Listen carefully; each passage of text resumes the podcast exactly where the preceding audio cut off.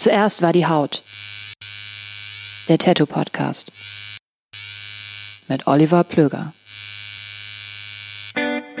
Jo, und damit wäre das Thema bzw. der Inhalt dieses Podcasts ja eigentlich schon halbwegs umrissen. Ein paar Worte würde ich vorweg, aber trotzdem noch gerne loswerden. Kurz zu mir. Mein Name ist Oliver Plöger. Ich wohne in Köln und bin seit circa 2002, 2003 als freier Journalist unterwegs. Ich habe viele, viele Interviews geführt mit Musikern, Künstlern, Sportlern etc. Ich habe Dokumentationen im In- und Ausland gedreht und war dabei mal hinter, aber auch mal vor der Kamera. Viel wichtiger aber, insbesondere was diesen Podcast angeht, ich habe Mitte, Ende der 90er Jahre angefangen, mich selbst tätowieren zu lassen. Ich habe inzwischen Arbeiten von knapp 40 Tätowierern aus dem In- und Ausland gesammelt. Ich habe zudem auch mal einige Ausstellungen mit Tätowierern organisiert und kuratiert und war auch drei Jahre lang mal sowas wie eine Art Shopguy in einem Laden. In diesem Podcast geht es mir vor allem darum, den Werdegang, die Entwicklung und die ganz persönlichen und subjektiven Eindrücke eines jeweiligen Tätowierers in Erfahrung zu bringen. Warum machst du das überhaupt? Warum arbeitest du genau in dem Stil, in dem du arbeitest? Wie und warum haben sich deine Arbeiten weiterentwickelt? Was nervt dich am Tätowieren? Was ist das Geile am Tätowieren? Welche Rolle spielt Social Media? Und was für ein Privatleben hat man eigentlich, wenn man immer nur an die nächste Tätowierung denkt? Um all das und wahrscheinlich noch viel mehr geht es in diesem Podcast. Und jetzt viel Spaß und eine gute Zeit mit meinem heutigen Gast. Zuerst war die Haut. Der Tattoo Podcast. Mit Oliver Plöger.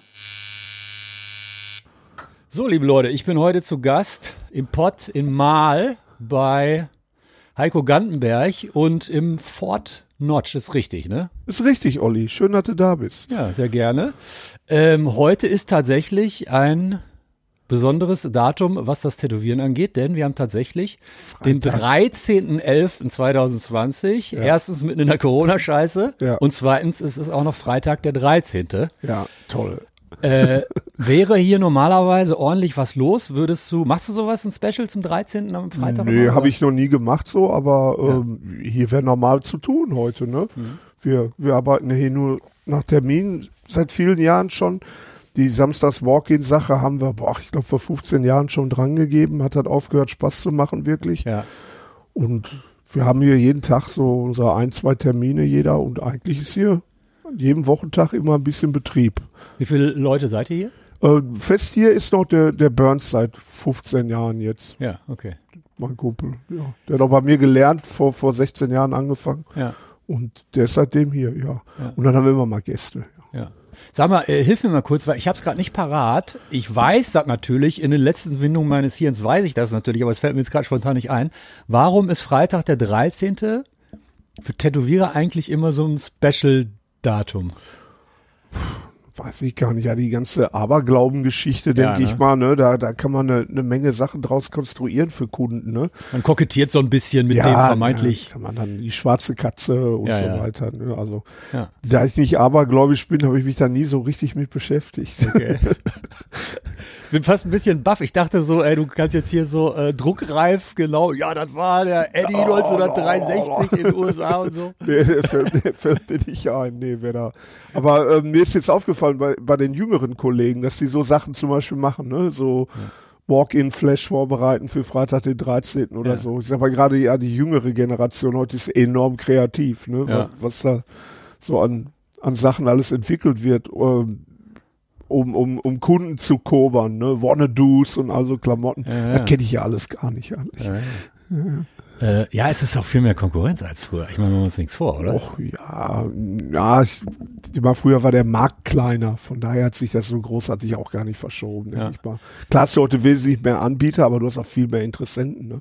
Wie ist es in Mal konkret? Wie viele weiß- Läden haben hier in den letzten fünf Jahren aufgemacht? Habe ich keine Ahnung. Verfolge ich nicht. Im Moment haben wir, glaube ich, sieben, die Ja. es hier gibt oder so bei 85.000 Einwohnern. Ne, das, das fing vor, vor 15, 18 Jahren an, dass die ersten anderen neben uns aufgemacht haben.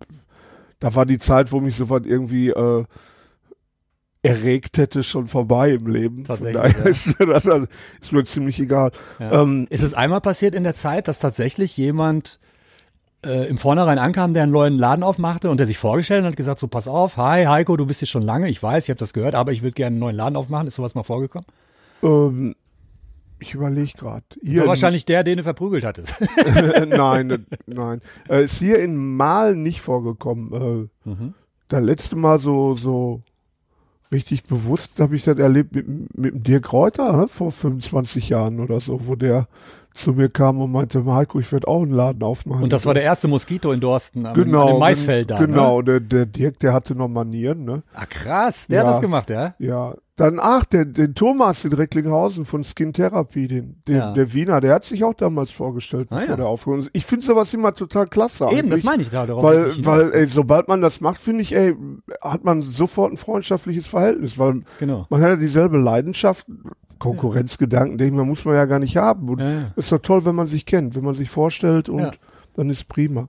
Nur andersrum macht man es halt nicht. Ich finde schon, dass man zum Platzhirsch geht und Hallo sagt. Ne? Ja, voll. Vor allem, äh, dann ist es ja auch geklärt. Also wenn ich Genau. mir vorstelle, ich mache einen Laden auf und dann und dann hoffe ich die nächsten Jahre, dass der mal nicht vorbeikommt oder dass ich mit ist, ist doch total oder dass, Also, wenn ich ihn dann treffe, ich mal äh, irgendwie gut ins Gespräch mit den Leuten komme. Das muss man dann nicht erwarten, denke ich. Ne? ja. Weil, also ich, ich habe mich hier noch nie großartig für die Läden interessiert, die aufgemacht haben. Und ja, wenn ich dann manchmal die Arbeit sehe, die da rauskommt, dann bestätigt sich das auch, dass man das Interesse doch auch berechtigt ist oder so. Außerdem, Gott, man kennt durch die lange Zeit, die man damit beschäftigt, so viele Menschen auf der ganzen Welt. Hm. Und es gibt so viele Freunde, die ich gerne sehen würde. Und ach, da werde ich jetzt Teufel tun, hier jeden Spacken abzuklappern, Ja, ja, der hier Ja, irgendeine Tattoo-Bude aufgemacht hat in den letzten Jahrzehnten. Die meisten von, die sind nach ein paar Jahren eh wieder weg. Ne? Die kommen und gehen. Ne?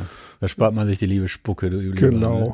ähm, Ich habe zum ersten Mal dich wahrgenommen, beziehungsweise dein Laden. Das hieß ja früher nicht Fort Notch, sondern Top Notch Tattoo. früher. Heißt es heute eigentlich, Heute auch, eigentlich noch. auch noch. Okay. Die, die, die Idee ist hier so entstanden, weil wir uns hier so eingeigelt haben Ja. über die Jahre. Äh, wir haben vor drei Jahren auch damit begonnen, dass wir eigentlich gar, gar keine Öffnungszeit mehr haben. Wir hatten vorher immer jeden Tag ganz normal von 13 bis 20 Uhr das große Tor auf hier. Wenn man dann vorne an der Straße lang gegangen ist, dann kommt man schon sehen, ah, da ist irgendwas los da hinten am Hof. Zur Erklärung, das ist ein, eigentlich ein freistehendes Haus. Es hat ein Gatter vorne, es ist Ja. rot angemalt.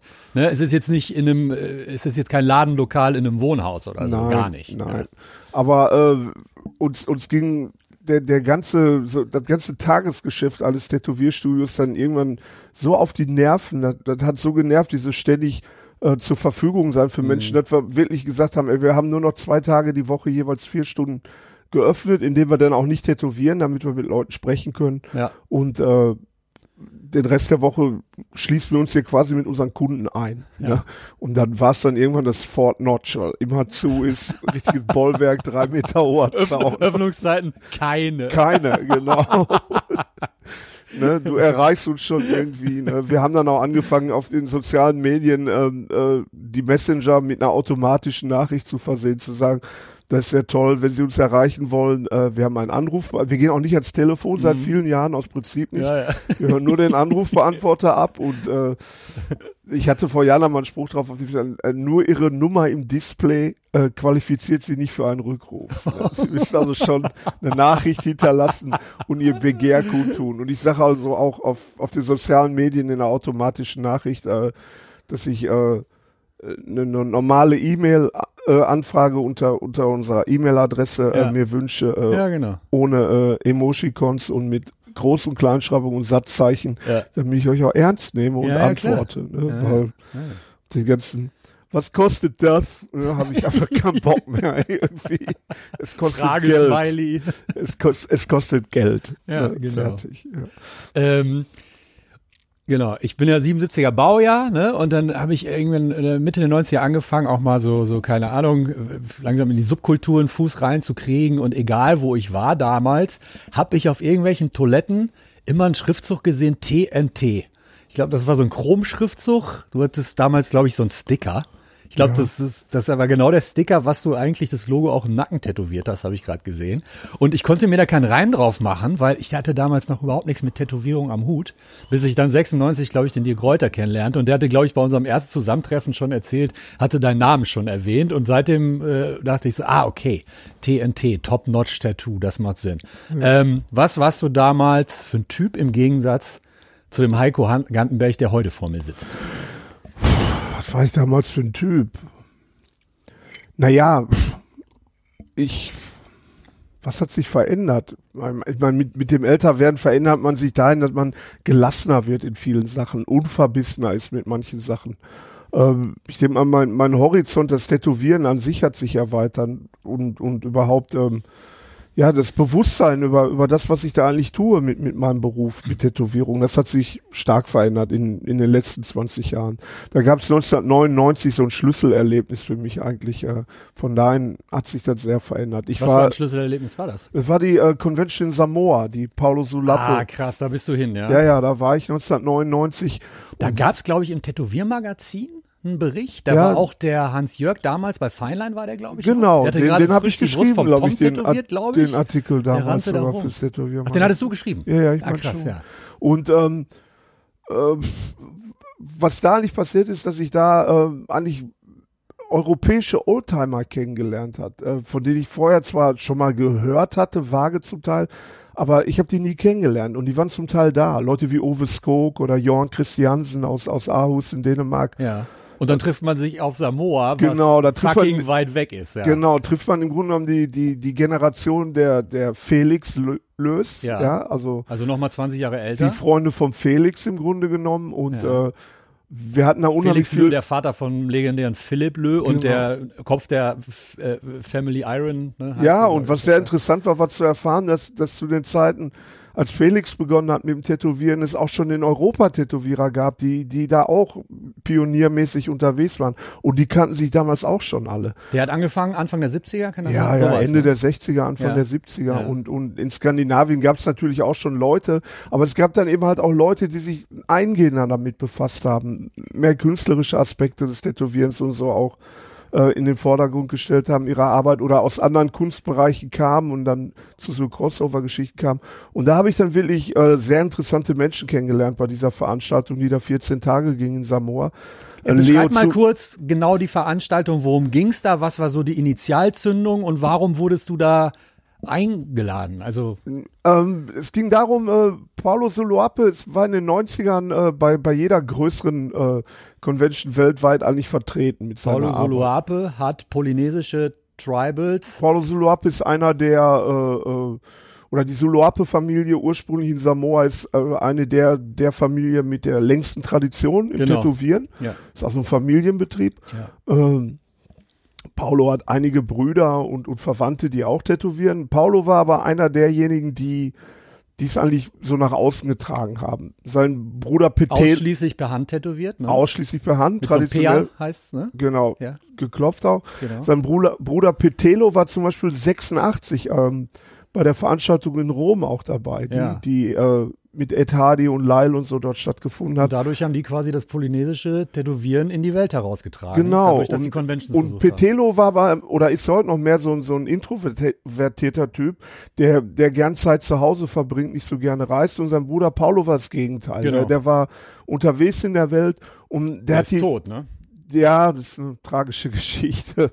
Äh, kommen wir leicht so. Der, Ja. der, hat, der hat die Tätowierung, also die polynesische Tätowierung, sehr nach außen getragen. Wurde in der eigenen Gesellschaft dafür sehr kritisiert, zum Teil. Mhm. Ja. Man hat den Sinn nicht wirklich gesehen, warum er das tut. Er hat also äh, gelehrt. verstanden, warum westliche Leute jetzt mit unseren Stammeszeichen herumrennen sollen. Genau, er, er, hat, er hat uns ja nie äh, äh, die reinen Stammeszeichen gegeben seiner Leute. Geht ja auch gar nicht. Das finde ich immer so lustig, wenn es um polynesische Tätowierung geht. Wir Kalkleisten können keine wirkliche polynesische Tätowierung bekommen. Wir haben den familiären Hintergrund nicht. Wir kriegen eine Version davon. Ja, ja, die ja, Maoris haben dafür ein Wort, kommen wir später mal zu. Aber dieses Ganze, kannst du mir ein Maori-Tattoo machen? Das ist alles Unsinn. Wir können keins haben. Ja, wir können eins haben, wenn wir dorthin ziehen, so eine dicke Mama heiraten, Teil der Familie werden.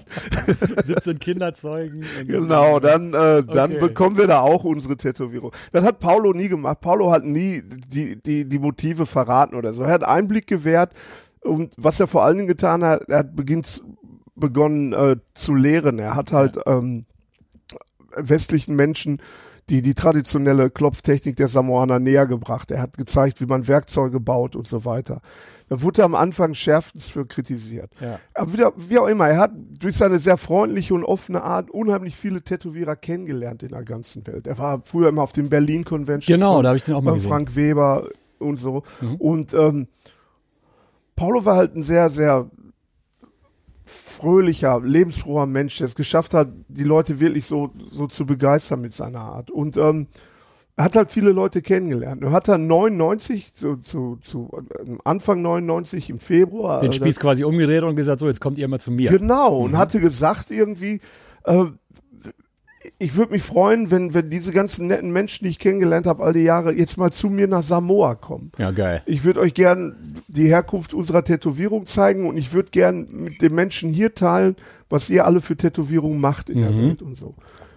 Ja, und da waren dann so einige von uns, die sagten, ey, das ist doch die Gelegenheit, lass uns das machen. Da waren zum Beispiel Hans-Jörg Poburek, Ja, der, äh, äh, der, äh, na, Jan Kurze aus, aus Berlin, Berlin. war ja. dabei, Genau. Sabine Gaffron, Ja. Jacqueline Spörle, Ja. Aus der Schweiz. einige Ja. Leute, Heidi Hey aus, aus, Schweden. aus, aus Schweden. Mhm. Äh, einige Leute waren Habt ihr euch dann so quasi so als europäische Delegation so zusammengerottet und seid dann gemeinsam darüber? Oder? Nee, wir, ich habe das mit dem Hans, hatte ich, ich habe mit dem Hans schon, seitdem er beim Ralf war, eigentlich sehr engen Kontakt, immer ist einer meiner besten Kumpel. Wir haben sehr früh gesprochen, nee, lass uns da hin. unbedingt Ja, ja. Und so. Und das war so lustig. Man ist ja damals noch richtig klassisch in ein Reisebüro gegangen, um Klar. Flug zu buchen. Dann, ich möchte gern nach Apia, Samoa. dann mein Kumpel Robert. Und der- also da muss selbst ich jetzt mal gucken, wo Genau, das der ist. muss ne? dann ja. erst sagen, wie kommt man denn dahin und so. Ich bin dann mit dem Hans irgendwann losgeflogen hier, 47 Stunden so unterwegs. ungefähr. Und äh, wir standen dann irgendwann äh, in Honolulu am Flughafen äh, zum Umsteigen. Da haben wir dann Leo Zulu- Zulueta kennengelernt. Ah, der was? stand auch da. und Ja, der ja, meinte, ja. ey, habt ihr, wir waren immer, hatten immer Skateboards bei, Hans und ich. Leo Zulueta, Tribal-Legende aus Genau, der Kalifornien. war natürlich auch unterwegs Ja, ja. Samoa zu der Sache. Ey, wo willst du denn? Ja, jetzt rate mal, du blöd Mann. Äh, und äh, auch der war total umgänglich, ja, einfach äh, kennenzulernen und das war natürlich legendär. Mensch, wir haben gerade Leo Zulueta ja, kennengelernt. ja, ja. Und ähm, ja, wir, wir sind dann alle eingetroffen in Samoa, so im Abstand von ein, zwei, drei Tagen und waren dann 14 Tage da. Ja, Und äh, was so irre war, irgendwie, dass, dass die, die Samoaner oder sagen wir mal die, die äh, politische Führung und Elite Samoas äh, Paulo immer für einen Spinner gehalten hat. Die haben alle gedacht, das, das, das wird nicht möglich sein. Der kriegt hier nicht so viele Europäer. Und am Ende waren wir auf jeden Fall 60 Tätowierer aus der ganzen Welt wow. ganz Europa, USA und so weiter, die, die dort aufgetaucht sind. Und, äh, Und die wussten natürlich auch vor Ort, welchen Weg ihr auf euch genommen genau, habt. Ne? Und dann, das, das, das, das, war ist ja schon. wahrscheinlich die, die größte Ansammlung an Europäern, die da jemals auf der Matte stand. Und dann noch alle zugehackt bis oben hin, bunt. Genau. Was und die auch waren nicht kannten? Total aus dem Häuschen, die Leute. Ja. Äh, die ganze Stimmung schlug um dann in totalen Support für Paulo. Ihr unserem- da auch von, du hast gerade Politiker erwähnt und so, wurdet ja, ja, da das, begrüßt? das war halt so interessant. Das war uns auch gar nicht so bewusst. Wir haben dann so in den Dann hätte ich ersten, einen Anzug mitgenommen. nee, wir haben dann, nein, wir haben dann in den ersten Tagen zum Beispiel festgestellt, dass es im samoanischen Parlament kein untätowiertes Mitglied gibt. Alter. Niemand, der da untätowiert ist, wird ja jemals einen Job bekommen. Crazy. Und ähm, es war So dann untätowiert wie du bist, da kriegst du ja nie einen Job. Genau. Und, und der, der, der Kultusminister Samoas, äh, der, der lud dann am dritten Abend, als wir da waren, zum großen Empfang ein in einem, in einem großen Hotel, Ja. äh, wo keiner von uns übernachtet hat, weil wir uns nicht leisten konnten. Ja. Äh, hatte der dann, ließ dann auffahren Austern und allen Scheiß und Hummer und Pipapo. Ja. Und ähm, einige Neuseeländer waren zum Beispiel auch da, die sind auch gekommen. Paulo hatte ja in Neuseeland gelebt seinerzeit auch. Er hat schon gar nicht mehr in, in Samoa gelebt, Ja. permanent, wie die meisten Samoaner übrigens. Und ähm, die führten dann traditionelle Tänze auf und so weiter, die Samoaner. Und äh, dann war der, der, der örtliche Bischof war da, der Wahnsinn. samoanische. Also war ein Riesenempfang mit einem riesen Brombei und wir saßen alle in unseren Surshirts und, und T-Shirts. Kinnlade runter, so was ist denn hier Alter, los? was ja. geht denn jetzt hier ab? Ja, und ja. äh, die Leute waren halt total aus dem Häuschen, weil die hätten sich nicht vorstellen können, dass so viele Menschen dem Ruf Paulus folgen. Ja. Und wir haben dann in den Tagen danach eigentlich. Und er ist da rumgerannt wie Grinsekatze, Genau. so nach dem Motto, Äh, ich und hab's man euch so doch richtig gesagt. Sehen, er war so Ja, ja, ja. mittendrin, so. Ha, das ist so. Ich war hier euch hab kurz vor ich's- Mental Hospital, ihr habt mir den Arsch Euch habe ich es gezeigt, dass es doch was gebracht hat, ey, dass ich die samoanische Tätowierung so promotet habe. Ja. Ich habe äh, all diese Menschen hierher gelockt damit. Und ähm, der, äh, es gibt, Samoa hat keine Armee. Die haben zu offiziellen Anlässen haben die mal eine Polizeikapelle. Ja. Das sind so, so Männer in hellblauen Uniformen, so richtig so aus der Kolonialzeit, wie man sich das vorstellt, mit so Tropenhüten. Und ähm, bei jedem offiziellen Anlass, äh, den es gibt in dem Land, äh, läuft dann die Polizeikapelle durch die, durch die Straßen und die Staatsgäste fahren hinterher, wie in so einer Parade und die Menschen begrüßen die. Ja. Und der Kultusminister und diesen Begrüßungsabend, der dann da spontan veranstaltet wurde, äh, bat uns dann, ob wir am nächsten Morgen an einer Parade teilnehmen würden. Für die Menschen Samoas, äh, es wird in Samoa äh, sehr viel Zeitung gelesen. In Samoa gibt's äh, vier verschiedene Tageszeitungen. Die Deutschen haben so Sachen da eingeführt. Ja. Samoa war mal deutsche Kolonie und äh, die Deutschen haben sich da sehr gut benommen. Aha. Deutsche waren da auch sehr beliebt. Das war sehr lustig für Jan, Hans und mich. Ja. Wir waren da die richtigen Rockstars. Im Gegensatz zu. Hause sind wir hier beliebt. da waren wir extrem beliebt. Und ähm, also die, die alles bekommt eine sehr äh, genaue mediale Aufmerksamkeit. Also alle Zeitungen berichten in großen Lettern und farbigen Bildern auf den Titelseiten über über große Ereignisse auf der Insel. Da wohnen gerade mal 40.000 Menschen. Also das ist echt Ja gut, dann kleine ist das natürlich, ja. Und ähm, Fernsehsender gibt's natürlich auch mehrere. Und er fragte uns dann halt, ob wir an einer Parade teilnehmen würden am nächsten Morgen. Er hätte eine große Freude, wenn wir daran teilnehmen würden, ähm, damit die Menschen Samoas uns alle willkommen heißen können. Er findet das so toll, dass wir alle gekommen sind zu, zu diesem Anlass und so. Und äh, wir hatten dann spontan auch die Halle der Mütter bekommen. Das ist die einzigste Halle, die die haben da in Apia. Hat der Minister dann auch klar gemacht, nein, ihr macht die Convention da in der Halle der Mütter. Warum heißt sie denn die Halle der Mütter? Ja, das die, die Frauen spielen immer eine große Rolle in Ja. Polynesien. Das ist also Die haben eigentlich alles das Zepter so Männer Hand, bestimmt. Also man, Ja. man ehrt die Frauen da schon Okay. besonders. Das ist also die Halle der Mütter und Ja. Und äh, das findet jetzt da statt und, und, und damit die Leute das auch alle wissen, wäre das toll, wenn ihr zur Parade kommt morgens und und die Menschen euch alle sehen können. Und ich, ich Blödmann meinte dann gegen Ende der Ansprache des, des Herrn Ministers, ich meine, Entschuldigung, Herr Minister, äh, wir sind ja gar nicht so wirklich vorbereitet für so eine Parade. Wie sollen wir denn äh, Gekleidet. ge- überhaupt jetzt da auftauchen? Die meisten von uns haben nur kurze Buchsen und T-Shirts bei. Und er meinte dann nur, mir wäre am liebsten, wenn ihr alle im Lava Lava kommt und eure Tätowierung zeigt. Lava Lava ist der Sarong. Ja, die, Also die so Männer Samoas tragen alle nur ein Sa So eine Art Sarong. Tuch, was rumge- So ein Tuch, Ja. mit, was sich um die Hüfte gebunden wird, mit nichts drunter, weil es ist so heiß da. Da lohnt sich ja keine Unterbuchse zu tragen. Man hat nur so ein Tuch um die Hüfte. Und der Kerl meinte tatsächlich, mir wäre das am allerliebsten, wenn ihr einfach alle im Lava Lava kommt und eure Tätowierung zeigt. Mr. Lavalava. Und wir so, Alter, das ist kein Problem. Ja, das ist kein Problem, das kriegen wir hin. Weiß ich noch, bin ich mit dem Hans morgens um sechs auf dem Markt. Die Märkte haben da alle unheimlich früh auf, Ja. weil es sehr heiß wird, sobald die Sonne rauskommt. Aber eine Fliege habt ihr euch noch geholt. nee, wir haben, wir haben, wir haben uns dann wirklich, haben uns so tollen Stoff da Ja, besorgt. ja, klar. Alle, die haben ja den, den geilsten Stoff. Wusstet ihr, wie man den wickelt? Nee, oder? das haben wir uns Also- dann auch zeigen lassen, damit das Ding natürlich nicht runterrutscht, wenn du da unterwegs bist. Ey, und dann standen wir dann wirklich da um acht, halb neun hinter der Polizeikapelle da Ja. am Regierungsgebäude und dann ging der Tross los. Ne? Die vorne weg mit Fanfaren. Für uns hatten sie alle so Transparente gebastelt mit unseren Ländernamen drauf Wahnsinn. und Flaggen. Ja. Hatten also alle Landesflaggen da, der Menschen, die da waren. Der Seele war da aus äh, äh, Kroatien. und Zähle, so. ja. Mhm. Ähm, unheimlich viele Leute. Ja. Und äh, ey, das war irre, ne? Ja. Pass auf, ich, ich fange dich mal kurz ein. Du hattest, als du, äh, bevor du anfingst, diese Geschichte zu erzählen, diesen Trip 99 nach Samoa, ähm, du hattest gesagt, das war so ein Turning Point für dich. Ab da bekam Tätowieren noch mal eine viel, viel mehr Sinn, viel mehr Bedeutung. Ja. Äh, lag das daran durch den Austausch mit den anderen europäischen Tätowierern vor Ort oder eher, als dass du gesehen hast, ey, das hat so einen hohen Stellenwert hier in der Genau. ganzen Gesellschaft. Da kommen wir jetzt Da kommen wir hin, ja. Das, das war nämlich dann das Schlüsselerlebnis. Ja. Das, vor allen Dingen die Frauen, die alten Frauen, die haben uns wirklich angefasst, wenn wir irgendwo stehen geblieben sind auf dieser Parade. Die sind gekommen und haben uns wirklich wie so, wie so wertvolle Sachen angefasst, haben unsere Tattoos bestaubt. Waren die ja. vor allem erstaunt aufgrund bunter Tätowierung, Fabi? Weil die kennen ja nur schwarz eigentlich. Ja, aber egal ob bunt oder schwarz, Ja, ja, mein okay. Rücken ist auch schwarz-grau Ja. oder so. Die waren einfach alle vollkommen geflasht über unsere ganzen Tattoos. Ja. Die fanden das total irre und geil, ja. Die haben uns also ja eine alle ganz andere Bildsprache und schattiert und so, ne? Und, betätschelt und meinten Ja. nur, oh, ist das schön, seid ihr alle schön und das war schon mal so ein Schlüsselerlebnis und dann das Knallererlebnis war dann, als am nächsten Tag die Convention aufmachte und zur Eröffnung der Bischof ein Gebet sprach ey, und für uns alle ruhige Hände wünschte. ah, geil. Ey, da, da haben wir echt alle so eine Gänsepelle. Ja, gedacht, voll, Alter, wo sind wir hier? ey? Alter. Der Bischof kommt, spricht hier ein Gebet für uns alle morgens und wünscht uns ruhige Hände für den Tag. Ey. Und in, in Samoa beginnt man morgens mit dem Tätowieren. Da sieht man ja schon, dass er euch das wünscht.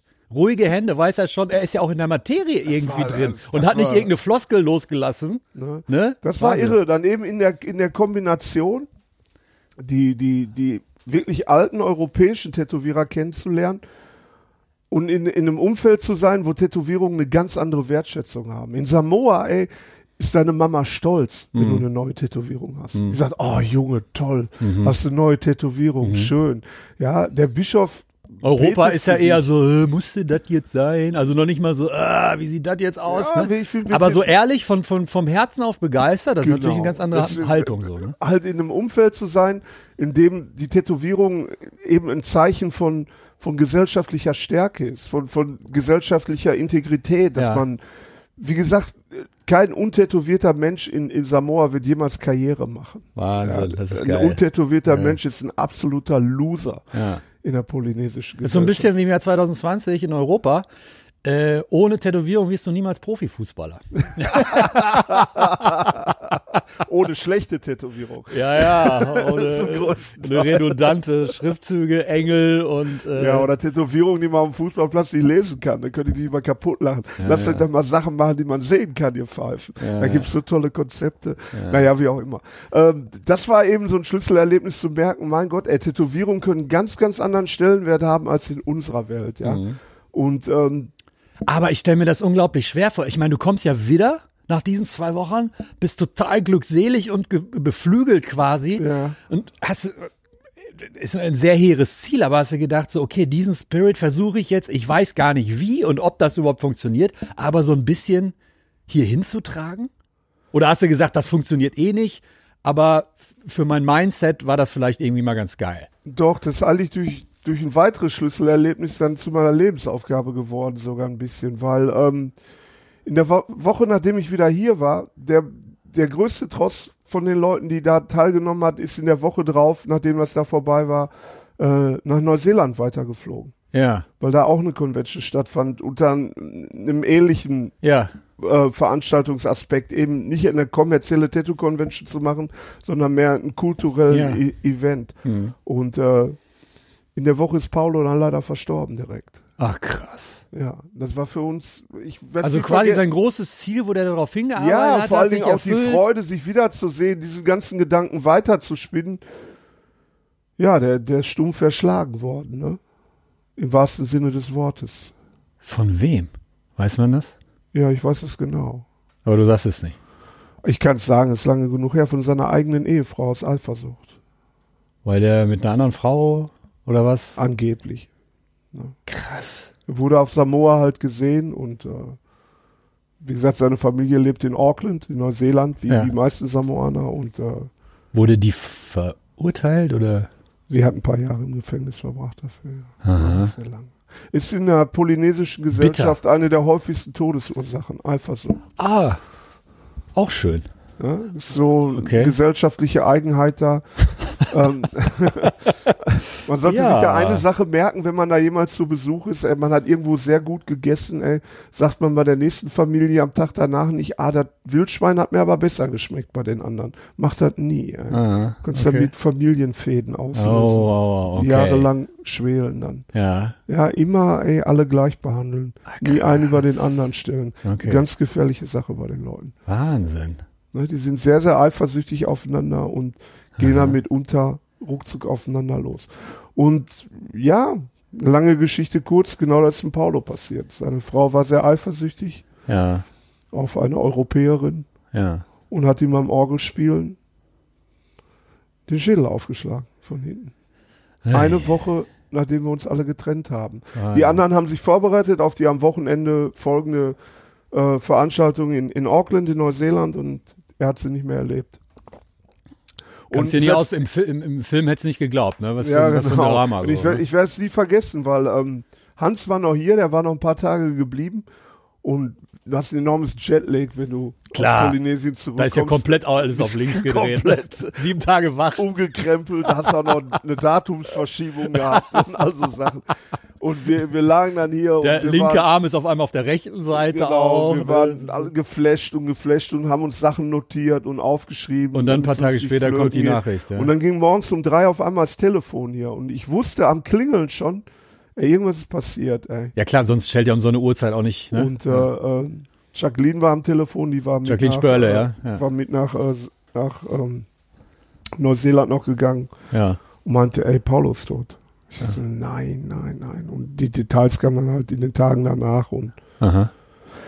Ja, es war für, für uns alle schon, das hat diese ganze Gruppe an Menschen, die da war, auch sehr zusammengeschweißt, muss ich sagen. Wir haben danach immer alle sehr engen Kontakt gehalten, Mhm. über die Jahrzehnte inzwischen. Mhm. Und ähm, für mich hat sich in dem Jahr extrem was verändert einfach, weil äh, Tätowieren war für mich nicht mehr dasselbe. Ich habe da gelernt, ey, Tätowieren. Du hattest zu dem Zeitpunkt 99 schon, ich glaube, wie lange tätowiert?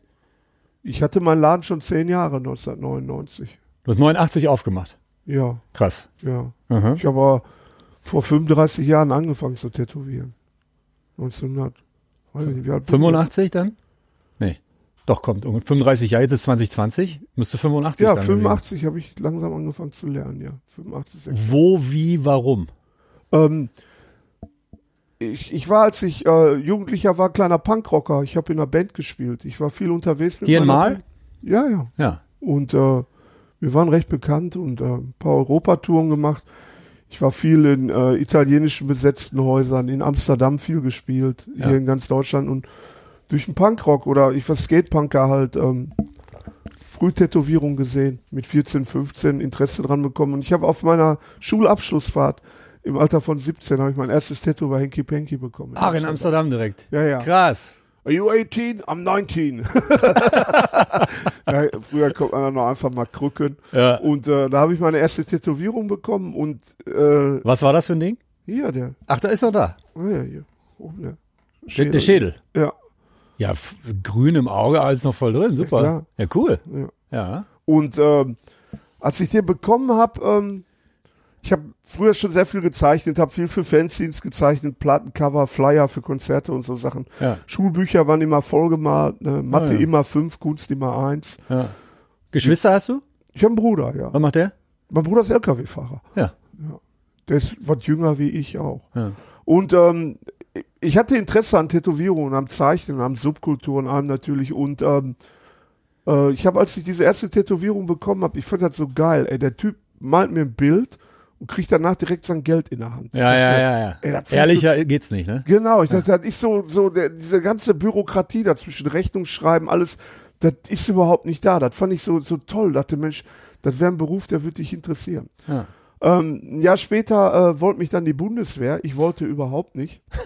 Hab alles Mögliche versucht, äh, der Sache irgendwie zu entfliehen mit Krücken, mit äh, ich Zivi gab's da schon, war aber total schwer Gab's wahrscheinlich. schon. Ne? Ich habe ja. auch eine Verweigerung geschrieben, nur habe ich da reingeschrieben, für so einen wie den dicken Kohl würde ich nicht im Krieg ziehen. das kam nicht so richtig an. Die Verweigerung wurde abgelehnt. Dann habe ich versucht, mit fünf Stunden zu spät zur Musterung zu kommen, trotz besoffen. Hat auch nicht funktioniert, wirklich. Also bisher eigentlich klassische Tätowiererkarriere, würde ich sagen. Ja, ich war auch schon tätowiert bei der Musterung und stand da in einer Unterbuchse vor den Ach so, dann haben die schon gesehen. Ja, okay. wankend, äh, hatte auch ein paar Atteste dabei. Ich bin viel und kräftig Skateboard Abszesse oder Atteste? Atteste Atte- für äh, kaputtes Knie und kaputte Hüfte und so und dachte, da kommen jetzt hier tätowiert und betrunken und viel zu spät. Was soll ich denn noch machen? Was denn noch da, die, die werden dich vier mustern und dann gehst du danach noch einen Psychiater und sagst, ich habe nicht alle Tasten im Schrank und höre immer Stimmen und dann wirst du ausgemustert. Die haben mir auf jeden Fall, haben die mir einen Strick daraus geredet. Die haben mir angeguckt und meinten, Herr Gantenberg, wenn sie keine Blomben und eine Brille hätten und keine Brille hätten, dann könnten sie bei uns Jets fliegen. Haben die mich, haben die mich zwei gemustert, die Säcke. Da war natürlich mit dem Psychiater, brauchte ich gar nicht mehr versuchen. Da dachte ich, scheiße, ey. War ich gerade 18 Jahre Die alt. erkennen ihre Schweine am Gang, ne? Ja, das ist scheiße, ey. Jetzt Verweigerung nicht anerkannt. Gerade 18 Jahre alt, der kalte Krieg in vollem Gange. Hier Ja, die ja. Russen, hier die Amis, überall Atomraketen. Alle in Panik. Und ich so, nee, willst du gar nicht. Bin ich nach Amerika geflogen mit einem One-Way-Ticket. Mit 18. Ja, gerade 18. War ich, äh, Krass. habe ich hier. Hat damals gekostet total viel Geld wahrscheinlich. geht, 1200 Mark oder was habe ich bezahlt? Kohle hattest du woher? Ich habe auf der Zeche Schrott sortiert. Ich habe schon immer mal auf dem Baumerloch zwischendurch. Der Vater wollte gerne eine Lehre machen.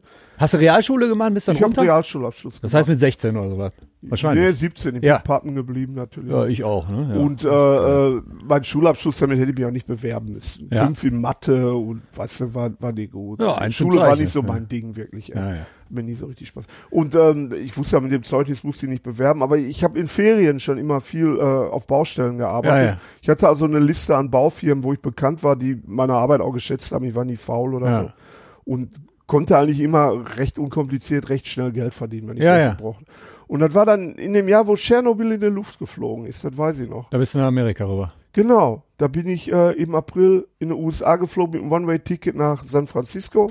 Warum San Francisco? Ja, weil Klischee, Hippie, nee, ich, ich, kan ich kannte eine Frau in Idaho, ein Mädchen in Idaho, mit der war ich hier ein halbes Jahr zusammen hier in Deutschland. Was hat die denn hier gemacht? Die, die war auch hier Punkrock-mäßig unterwegs. Aha. Und die war, äh, die hat dann in der, Von Idaho nach Mal.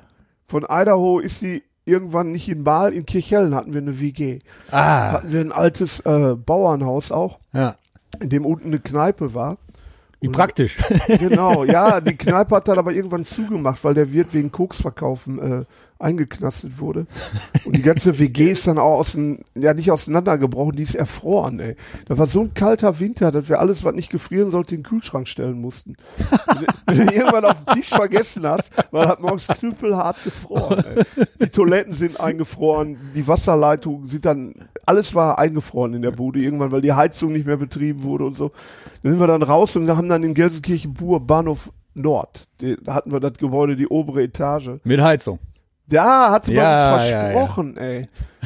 Wir waren dann ein halbes Jahr später, waren wir dann in der Bildzeitung mit der WG, weil wir da, äh, da darf ich jetzt alles gar nicht so richtig erzählen. Das ist Groß- schon verjährt. Ja, es war ja, da haben wir einen großen Schaden hinterlassen. Da haben wir eine ganz schlimme Abschlussparty gefeiert. Abriss, ja. Und ähm, dabei gab es dann einen größeren Wasserschaden. Und der, der damalige Pächter des Gebäudes war ein Antiquitätenhändler. Und er hatte die ganze untere Etage mit Antiquitäten Und die waren dann vollständig- nass alle. Die waren etwas nass. Ja. Und äh, ja, die Party wurde von einem Streifenwagen beendet. Das war unser Glück. Ja. Ne? Wir, wir sind alle durch ein Kellerfenster da eingestiegen, weil die Schlüssel schon weg waren, haben dann da oben wild gefeiert und irgendwann rannten zwei Polizisten mit Taschenlampen da Mhm. rum und wir, ja, komm mal raus jetzt. Und was die beiden nicht geschnallt haben, wie viele Leute in der Bude waren. Ne? Mhm. Irgendwann war der Wagen umringt und die meinten, naja, ihr geht jetzt mal besser alle nach Hause. Ja. Ja, und aus der Zeit kannte ich die, die Nina halt. Die, die ist dann irgendwann Schauspielerin geworden. Immer die hat bei Star Trek mitgespielt. Und Krass. ja, ja, ja. Ah. ja. Die lebt in Los Angeles jetzt, die Schauspielerin. Aha. Ja, und zu der bin ich hin nach Hast du Idaho. Kontakt mit der? Hast du noch ich habe noch Kontakt Ja? mit der, ja klar. Lustig, cool. Ja. Und äh, zu der bin ich hin nach Idaho. Die hat da gelebt mit ihrer Mama damals noch. Aber erst nach San Francisco. San Francisco, von da aus mit dem Greyhound nach Idaho, weil das war ja die einzige Adresse, die ich wirklich hatte. Hattest du irgendein äh, Knowledge, äh, Wissen von Tattoo-Shops in da San noch nicht so Francisco? richtig. Nicht, ne? Nicht. Ich war bei Henky Panky tätowiert Ja. worden. Ich konnte mir vorstellen, wie ein Tattoo-Laden aussieht. Ja. Ich hatte auch schon ein paar andere Tattoos hier. In Münster gab es auch so einen Engländer, der tätowiert hat. Der hatte mir auch schon was gemacht. Mhm. In Hamburg war ich beim, beim Sunset, beim Harry. Der Ja. hatte mir was gemacht. Ja, und ich, ich wollte natürlich gern tätowieren lernen. Das hätte mich interessiert. Ja. Dann äh, hat er den Idaho nicht so lange geklappt mit dem Mädchen. Die wollte dann an Los Angeles Schauspieler werden. Ja. Ich konnte aber bei der Mutter wohnen. Ey. Ich kam mit der Mutter, mit der Joy unheimlich gut klar. Mit der habe ich heute auch noch guten Kontakt. Die Aha. hatte ein Riesenhaus. Krass. Ich konnte da wohnen. Eine Arbeitserlaubnis hatte ich ja nicht wirklich. Ich war illegal da. Ich war fast ein Jahr da, das erste Mal. Aha. Ich habe dann immer da Rasen gemäht, in der Nachbarschaft Häuser gestrichen. Und wahrscheinlich relativ schnell ganz gutes Englisch gelernt auch. Genau, ne? mein ja, Englisch war so okay. Ja. ja, aber wenn du da lebst, klar. Genau, keine Deutschen um mich rum gehabt, nix. Ey, da ging mit dem Englisch ruckzuck, ja. Ja. Und ich, bin- ich bin viel Skateboard gefahren früher, hab die Stadt mir dann immer erst skatet so und irgendwann stand ich dann vor dem lokalen Tattoo-Laden. Aha. Electric Dragon, Russell Myers. Und bin da rein und der Russell war der erste Typ, den ich kennengelernt habe, der, der anders war. Das war so ein alter Hippie. Ja. Und der meinte direkt, hey, how you doing? How can I help you? Der war so Ja, ein ganz ja. freundlicher Typ. So. Ja, ja, Und, offen. Und ganz anders wie die anderen Tätowierer, die ich bisher kennengelernt habe. Ja. Kein grimmiger Biker Ja, oder genau, so. der, ne? der hatte ja. so, so Blümchenarmbänder und Ah, ja. von Etadi ein paar Sachen auch und Ah, so. cool. Und äh, ich habe denen dann meine Tattoos gezeigt. Ja, ja, von der Hanky Panky fand er wahrscheinlich geil, Wollte er natürlich sehen, Ja. wie von, von Amsterdam, zeig mal her und so. ja, ja. Und, und Russ war auch jemand, der früher schon alles selbst gezeichnet hat und so. Also war ein sehr, sehr guter Tätowierer für seine Zeit schon. Ja. Und ähm, ein unheimlich netter Typ. Und von dem ersten Tag an, wo ich da war, war ich dann eigentlich jeden Tag da. Mhm. Der Ross hat immer um 10 Uhr morgens aufgemacht und ich stand schon immer um halb zehn morgens vor dem Laden. Krass. Und äh, hab dann da durchgemobbt erstmal. Äh, Ich kannte wie von der Baustelle, ne? Mit der Augen lernst du, Junge. Ja, ne? Gucken, wie machen. machen die Leute das? Und dann kopierst du. Dann hab ich ihm dann da alles aus der Hand genommen, ne? Dann nach zwei Wochen habe ich die Nadeln sauber gemacht, die wurden ja damals noch sauber gemacht und Mhm. äh, dann konnte ich den Sterilisator bedienen, dann konnte ich einen Platz aufbauen, dann konnte ich mit Leuten quasseln und irgendwann nach einem Monat meinte der zu mir, hör mal Junge, du willst halt lernen, ne? ich so, ja. Ich sehe das doch. Ich merk das doch. Ja, ne? ja. Du willst das doch lernen. Jo. Ich bin einfach immer wieder gekommen. Ja, ja, ich habe gar nicht gefragt und habe mich halt nützlich gemacht. Ja, ja. Und dann hat ihm halt gefallen, ne, dass da einer ist, der hilft und bla. Und ich habe dann da, wenn nichts zu tun Ja, so muss man es ja machen. Wenn du jetzt am ersten Tag angekommen wärst, ich würde gern tätowieren, dann hätte er gesagt, kann ja eh keiner zeigen. Ja. Du kannst nur zugucken Ja. und dann lernen musst du es eh selbst. Ne? Ja. So sehe ich dann heute auch noch. Und äh, ja, bei dem habe ich dann ein Dreivierteljahr fast verbracht. In der Zeit, äh, Hattest du mal irgendwie Schiss wegen Aufenthalts, dass du dich ach, da hast du dir damals keine Gedanken ja, ja, gemacht okay. wegen so Sachen. Du warst dann 19. Ich kannte da ja, auch illegale Mexikaner und so. also das war da. Scheiß war da, drauf. War Ja, und Idaho ist ja, also. Nein, ja. da, da hat man jetzt die, und so ein weißer Typ im Skateboard, der wird ja vom Polizisten nicht unbedingt angehalten. Nicht wirklich. Ich war da nicht so prädestiniert. ja. Ich habe dann ähm, irgendwann äh, äh, eine andere Frau da kennengelernt. Ich war ja jung und so. Und äh, mit meinen Eltern stand ich immer telefonisch ab und zu mal in Kontakt. Hab da mal Junge, was machst Junge, du wie da? läuft denn? Was machst du denn? Wann kommst du wieder? Und, so. und äh, Ja, nein, gar nicht. der, der Vater meinte dann irgendwann einmal, Junge, das Bundesamt für Zivildienst hat geschrieben, du, du kannst da mal eine neue Verweigerung schreiben, weil Feldjäger, alle waren natürlich bei meinen Eltern, haben natürlich. Ach ja, stimmt. Hatte ich jetzt schon total vergessen. Ja, die waren hier hinterher. Ja, ja, klar. Ja, und, und der hat gesagt, ich gebe ihm keine Auskunft und so. Ne? Und die- USA hätten mir wegen so einem Scheiß. Gib mir nur einen Tipp. In Idaho ist der auf gar keinen Fall. Nein, das nicht, aber äh, es gab keine Auskunft von meinen Eltern, wo ich mich aufhalte, aus. Ne? Ja. ne? Blut ist dicker als Wasser, haben wir nichts nichts verraten. ja, und ganz ehrlich, meinst du, den Aufwand hätten die dann Hätten die auch nicht Ach, scheiß auf drauf, ne? Ich habe dann, ich hab dann die Möglichkeit bekommen, nochmal eine neue Verweigerung zu schreiben. Ja, was für ein geil, geil, sorry, aber was für ein geiler Move. Alle hau- hauen nach Berlin ab und Ja, du so, ach komm, Ey, San Francisco. nicht, ey. Da, Ja, ja. Du, da hast du recht, ey. Zwei, ach, drei Viertel meiner Clique ist damals nach Berlin gezogen. Logisch. Ey. Aber die sind auch gestorben, wie die fliegen, ey. Weil Drogen und Na alles. klar, ey, ne? da leben wir einfach kälter und härter in Berlin als hier im Ruhrpott. Und viele, viele Kumpels sind auf der Strecke geblieben. Und ich wäre dafür anfällig gewesen. Ich habe mir gedacht, nee, das mit Berlin lässt er. Ja. Wäre der Musik wegen und so zwar besser gewesen, aber ich, ich hatte keinen Bock auf Berlin. Ich war da ein paar Mal, als ich sehr jung war, auch schon zum Spielen auch und so mit der Band und Du wusstest so ungefähr, was einem Hey, da blüht. ich so, kannte ne? Berlin ganz genau. Hier Ja. G37, Görlitzer Straße, drittes Hinterhaus. Ey, da, da hat meine ganze Clique gewohnt. Ne? Ja. Ey, pff, wenn sie nicht an Alkohol und Drogen krepiert sind, zum Teil dann haben sie sich irgendwann aus dem Fenster gestürzt oder ja, krass. sonst was. Ne? Und das, das war, war nicht meine Stadt Berlin. Mhm. Ich wollte das nicht. Und ähm, ich habe dann halt beim Russell so meine ersten Gehversuche gemacht, konnte dann hier äh, mein CV nachholen, dann doch noch. Habe ich zum Teil gemacht, nicht so wirklich. Äh, äh, hab dann nochmal mit der Band gespielt. Wir hatten unseren Proberaum in dem Jugendheim, wo ich dann auch mein CV gemacht habe. Wir hatten dann noch ein paar große Tourneen mit der Band, aber dann kam so der Scheideweg, Junge, was ist jetzt hier Musik oder Tätowieren? Hattest du auch überlegt, äh, weil es ja, äh, weil du ja anscheinend in den USA eine super Zeit hattest, Ja. da wieder irgendwie zurück, Genau, irgendeinen Weg zu dann- finden, wieder zurückzugehen? Ich bin dann oder? mit der Frau, die ich da kurz bevor ich hier nach Deutschland zurückgekommen bin, kennengelernt hatte, die ist damals mitgekommen. Mhm. Dann auch schon vor Beendigung meines Zivildienstes wieder äh, mal unehrenhaft äh, entlassen. Ja. Oder habe mich selbst entlassen. Ich bin zurückgegangen nach Idaho auch wieder. Mhm. Ich war dann nochmal anderthalb anderthalb Jahre beim Russ Mhm. und äh, ich war halt jung und wild. Ein paar Sachen sind da ein bisschen aus dem Ruder gelaufen da drüben. Ja, du warst da Anfang 20, ne? Ja, ich 21, musste 22. 21, dann Das ist noch sehr jung. ich das ne? Land verlassen. Ich sollte dann da äh, eine Gefängnisstrafe, äh, ähm, Wegen was? ja, wegen, wegen einer Kopfnuss. Gegen wen?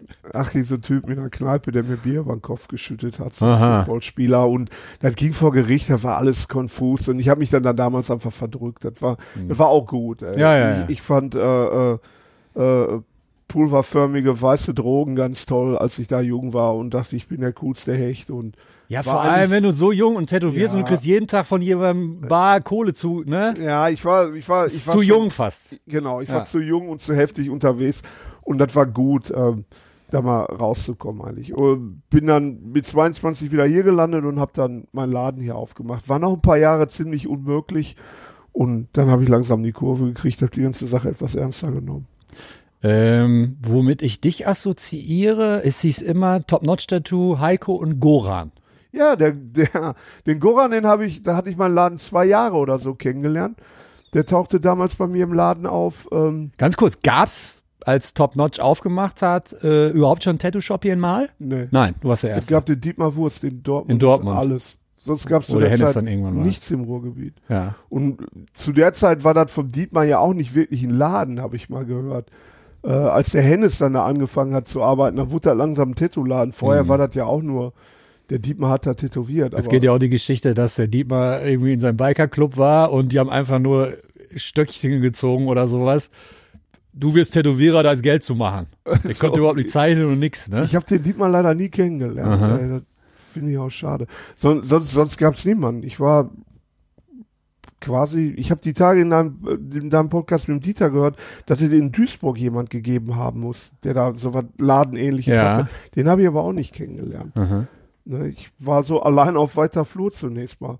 Und im zweiten Jahr, wo ich hier war, kam dann dieser äh, Jugo in den Laden. Der, der sprach kein Wort Deutsch. Ich habe den auch einfach von mir aus Goran genannt. Keine Ahnung, wie der wirklich hieß. Der heißt Goran Lasitz. Der Ja. tätowiert er auch heute noch. Wir haben noch ein gutes Verhältnis. Ja. Und ähm, der sprach kein Wort Deutsch und mit Händen und Füßen fing er dann an, ja, er möchte gern tätowieren lernen. Ja, Junge, das wollen viele. Haust du rein. Aber der holte dann Zettel Wollten das raus. zu der Zeit wirklich viele? Ja, da gab schon die ersten, Ja, schon die ein paar, ja. auftauchten, so, ne, die Interesse hatten. So. Und, ähm, und ich, ich bin ja auch noch so äh, äh, äh, sozialisiert worden, auch beim Russ, obwohl er ein Hippie war. Alter, ne? Was was hier, was ich dir hier zeige, bleibt unter uns. Mhm. Ne? Also ich habe noch gelernt, dass man nix irgendwem erzählt, was man gelernt hat. Ne? Äh, Oder derjenige muss sich das erarbeiten. Dann habe ich das Genau, Vertrauen. Ey, Alter, ich habe schon drei Jahre tätowiert, bis man mir die Siebener Magnum erklärt hat. Ne? äh, Ich habe die zwar gesehen, aber ich hatte keinen blassen Schimmer, wie man die macht. Da hat man mich lange nicht bei zugucken lassen. Ganz ne? kurz, das hatte der Dieter ja auch äh, erzählt in unserem Gespräch, ähm, dass er sagte, so dass zu der Zeit, auch Anfang der 80er, dass irgendwie äh, Adressen von Suppliern, also von, von Equipmentherstellern, Tattoo-Maschinenbauern und so weiter, dass sie für teuer Geld und so gehandelt wurden. Wie bist du denn an ein Equipment gekommen zu der Ja, Zeit? ich hatte die, die, äh, äh, die Beziehung halt durch Russ. Ne? Ich habe meine ersten Sachen auch durch Russ bekommen. ja. Ich hatte ein paar National-Maschinen und so Sachen. Und habe dann, äh, weil ich ja anständig Englisch konnte, auch korrespondiert dann mit Spalding und Rogers. Ah, cool, dann die ja. ersten Sachen bestellt. Ja. Spalding war damals eigentlich auch keine schlechte Adresse. Die hatten ein paar Dinge, die wirklich sehr, sehr gut waren im Programm. Die hatten auch totale Scheiße. Wie einen berühmten großen schwarzen Trafo, der aussieht wie so ein Atomkraftwerk. der, der schlechteste Trafo, den es gibt zum Tätowieren. Es gibt, glaube ich, kein Gerät, was übleren Strom produziert. Damit läuft die beste Maschine scheiße mit dem Kasten. Man auch erstmal schaffen, Aber wir hatten früher alle so ein Ding und dachten, das wäre die Erfüllung. Ne? Ja. Und Nein, dein aber- Jugoslawisch war auch noch nicht so gut, aber Goran stand immer noch Ich vor war dir. zwar mit den Großeltern oft in Jugoslawien Ja. äh, im Urlaub, aber mein Serbokroatisch war scheiße. Ja. Und äh, der Deutsch von Goran war nicht vorhanden. Der konnte natürlich auch kein Englisch. Was nix. hat er denn hier gemacht? Wie, also, der war der klassische Kriegsflüchtling. Ey. ah, Ende okay. der 90er. Ne? Ah, okay. Äh, nee, Entschuldigung. Das Anfang war ja 90er. an, Anfang der 90er. 91, da ging der 92. Konflikt ja da los. Ey. Ah ja, genau. Und ähm. Der, Ja, stimmt, der, du hast 89 aufgemacht, zwei Jahre, 91, passt. Genau, und Genau. der war, der war zu der Zeit. Hast du mal Glück gehabt, Heiko. Hier wird alles überprüft.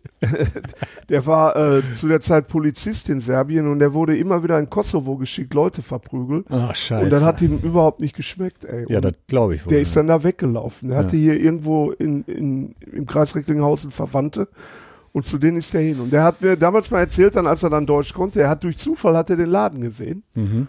Und Goran war damals schon ein Wahnsinnszeichner. Ja. Hat von Kindheit an äh, äh, Comics gezeichnet und Sachen gezeichnet und Hatte der selber Tattoos auch? gar nichts. Gar nichts. Null. Ja. Und der hat sich dann einfach ein Blatt Papier genommen und Kugelschreiber hat er mir mit Zeichensprache kann ich mal haben und hat angefangen Sachen zu malen. Und du sofort hat so, oh, irgendwas da. gesehen, was ich gezeichnet hatte und hat das dann mal eben zehnmal besser gezeichnet. Ah, und du so scheiße, der Bengeler Talent, so, ja. Da habe ich dann direkt ge gesehen und gedacht, scheiße. Ey, der Scheiße, der ist gut. Richtig zeichnen, ey, ja, ja. wie der zeichnen Ah. kann. Ne? Ja, und dann hat er das ähnlich gemacht wie ich. Der ist einfach Aber geil auch wie im Film, ne? Du verstehst den nicht und der Ja, sagt hier wir- Zettel, wir, wir Stift konnten und dann. überhaupt nicht kommunizieren die ersten Monate. Ja. Und er hat halt genau gemacht wie ich. Der ist einfach immer wieder gekommen. Welchen Teil von Bleib weg hast du nicht verstanden? genau. Und das war dann auch total geil hinterher, wo ich ihm dann die ersten Sachen gezeigt habe und so. Hast du das verstanden, Goran? Und er hat dann immer genickt, ja, ja. Und dann hast du gemerkt, der hat überhaupt nichts verstanden. nichts, nichts von dem, was du gerade gesagt hast. Der hat einfach immer nur Ja gesagt. Was hat das so geil manchmal. Wie auch immer. Wir haben dann, boah, ich glaube, fast 15 Jahre auch zusammengearbeitet. Mir kam das Ganze etwas kroatisch vor. Wir, wir, hatten, wir hatten echt eine sehr, sehr gute Zeit, äh, die ersten zehn Jahre. Danach wurden wir dann so ein bisschen wie so ein altes Ehepaar. Ja. Äh, wir hatten dann so ein paar Missverständnisse. Dann haben wir Der Sex war nur noch routinemäßig. Genau. Ja, ja, sowas. Und äh, die, die Küste nicht mehr richtig leidenschaftlich und so. Ja. Und äh, wir fingen dann an, so, uns so auseinanderzuleben. Und dann kam diese wirtschaftlich sehr, sehr schwache Zeit nach dem Jahrtausendwechsel. Es gab mal so zwischen 2001 und 2004 so eine, so eine richtige Flaute im Tätowieren, auch hier in Europa. Wie erklärst du dir das? Hatte ich jetzt gar nicht so präsent, aber erzähl mal. Also, Ähm, meinst du irgendwie mit 9-11 2001? Nee. nee, Oder? nee. Doch, das war danach. War die Ging- Zeit, klar, war die Ging, Zeit. ging danach Ja, los ja, ja. irgendwann. Äh, das war eigentlich weltweit so ein kleiner Hänger, aber hier in Deutschland war der sehr ausgeprägt. Äh, da habe ich auch mit dem Ralf damals kommuniziert, der meinte, Alter, du kannst diese Woche bei mir ein Tattoo kriegen. Also Ralf Guttermann, Genau, die ja? Leute, die, die halbes, dreiviertel Jahr immer ausgebucht waren, hatten in derselben Woche Zeit. Ey. Und es war bei uns genauso. Konntet ihr euch denn, oder im Nachhinein kannst du dir dann einen Reim drauf machen, woran das lag? Ähm, es war in der Phase, als äh, Tätowieren äh, fernsehtechnisch verwurstet wurde, begann also ins Fernsehen zu kommen. Miami stinkt und der ganze Scheiß ja. kannte da auf, von dem ich bis heute noch nicht eine Folge gesehen habe. Ja, aber da muss man ja denken, ist genau andersrum. Ja, pass auf, Ja. das kommt ja gleich. Äh, diese Sachen be begannen, das Tätowieren medial total verwurstet wurden. Ähm, was aber auch schon begonnen hatte, war, äh, dass Tätowier-Equipment in alle Hände geriet. Tätowierer machten überall auf, ohne, Ah. irgend, ohne, ohne, sag ich mal, die klassische Vorbehandlung, die wir alle erlebt haben. Äh, Also das, was viele heutzutage kritisieren, war deiner Meinung nach vor 20 Jahren eigentlich schon. Ja, na klar. Ja. Hm. Das hat äh, äh, Ende der 90er schon begonnen, Ja. ey, dass, dass immer mehr Supplier auftauchten, äh, immer mehr Zugang Ja, einfach, vereinfacht wurde. vereinfacht wurde. Ja, das Kriterium hier in Deutschland war ja immer, man muss einen Gewerbeschein haben. den man für bis heute 20 nicht Euro beantragt und sofort mitnehmen kann. ne? Genau, Ja, ja, ja. du musst ein gültiges Ausweisdokument haben, Führerschein reicht, ey, aufrecht stehen, 20 auf den Tisch legen und dann, dann hast du den Schein, dir allen Scheiß zu bestellen.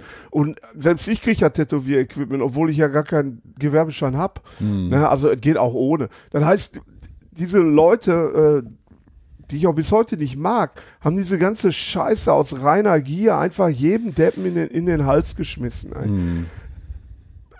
was dann dazu kam, da, da entstand dann auch eine Generation an Tätowierern, die eben überhaupt gar keine äh, äh, äh, Obacht drauf gelegt haben, wen sie ausbilden. Hm. Ja, die, die, die wollten gerne äh, ihre dicken Karren fahren, faul sein, fünf Leute für sich anschaffen haben und jede Menge Geld haben zum Koksen und einen auf dicke Hose machen, ja.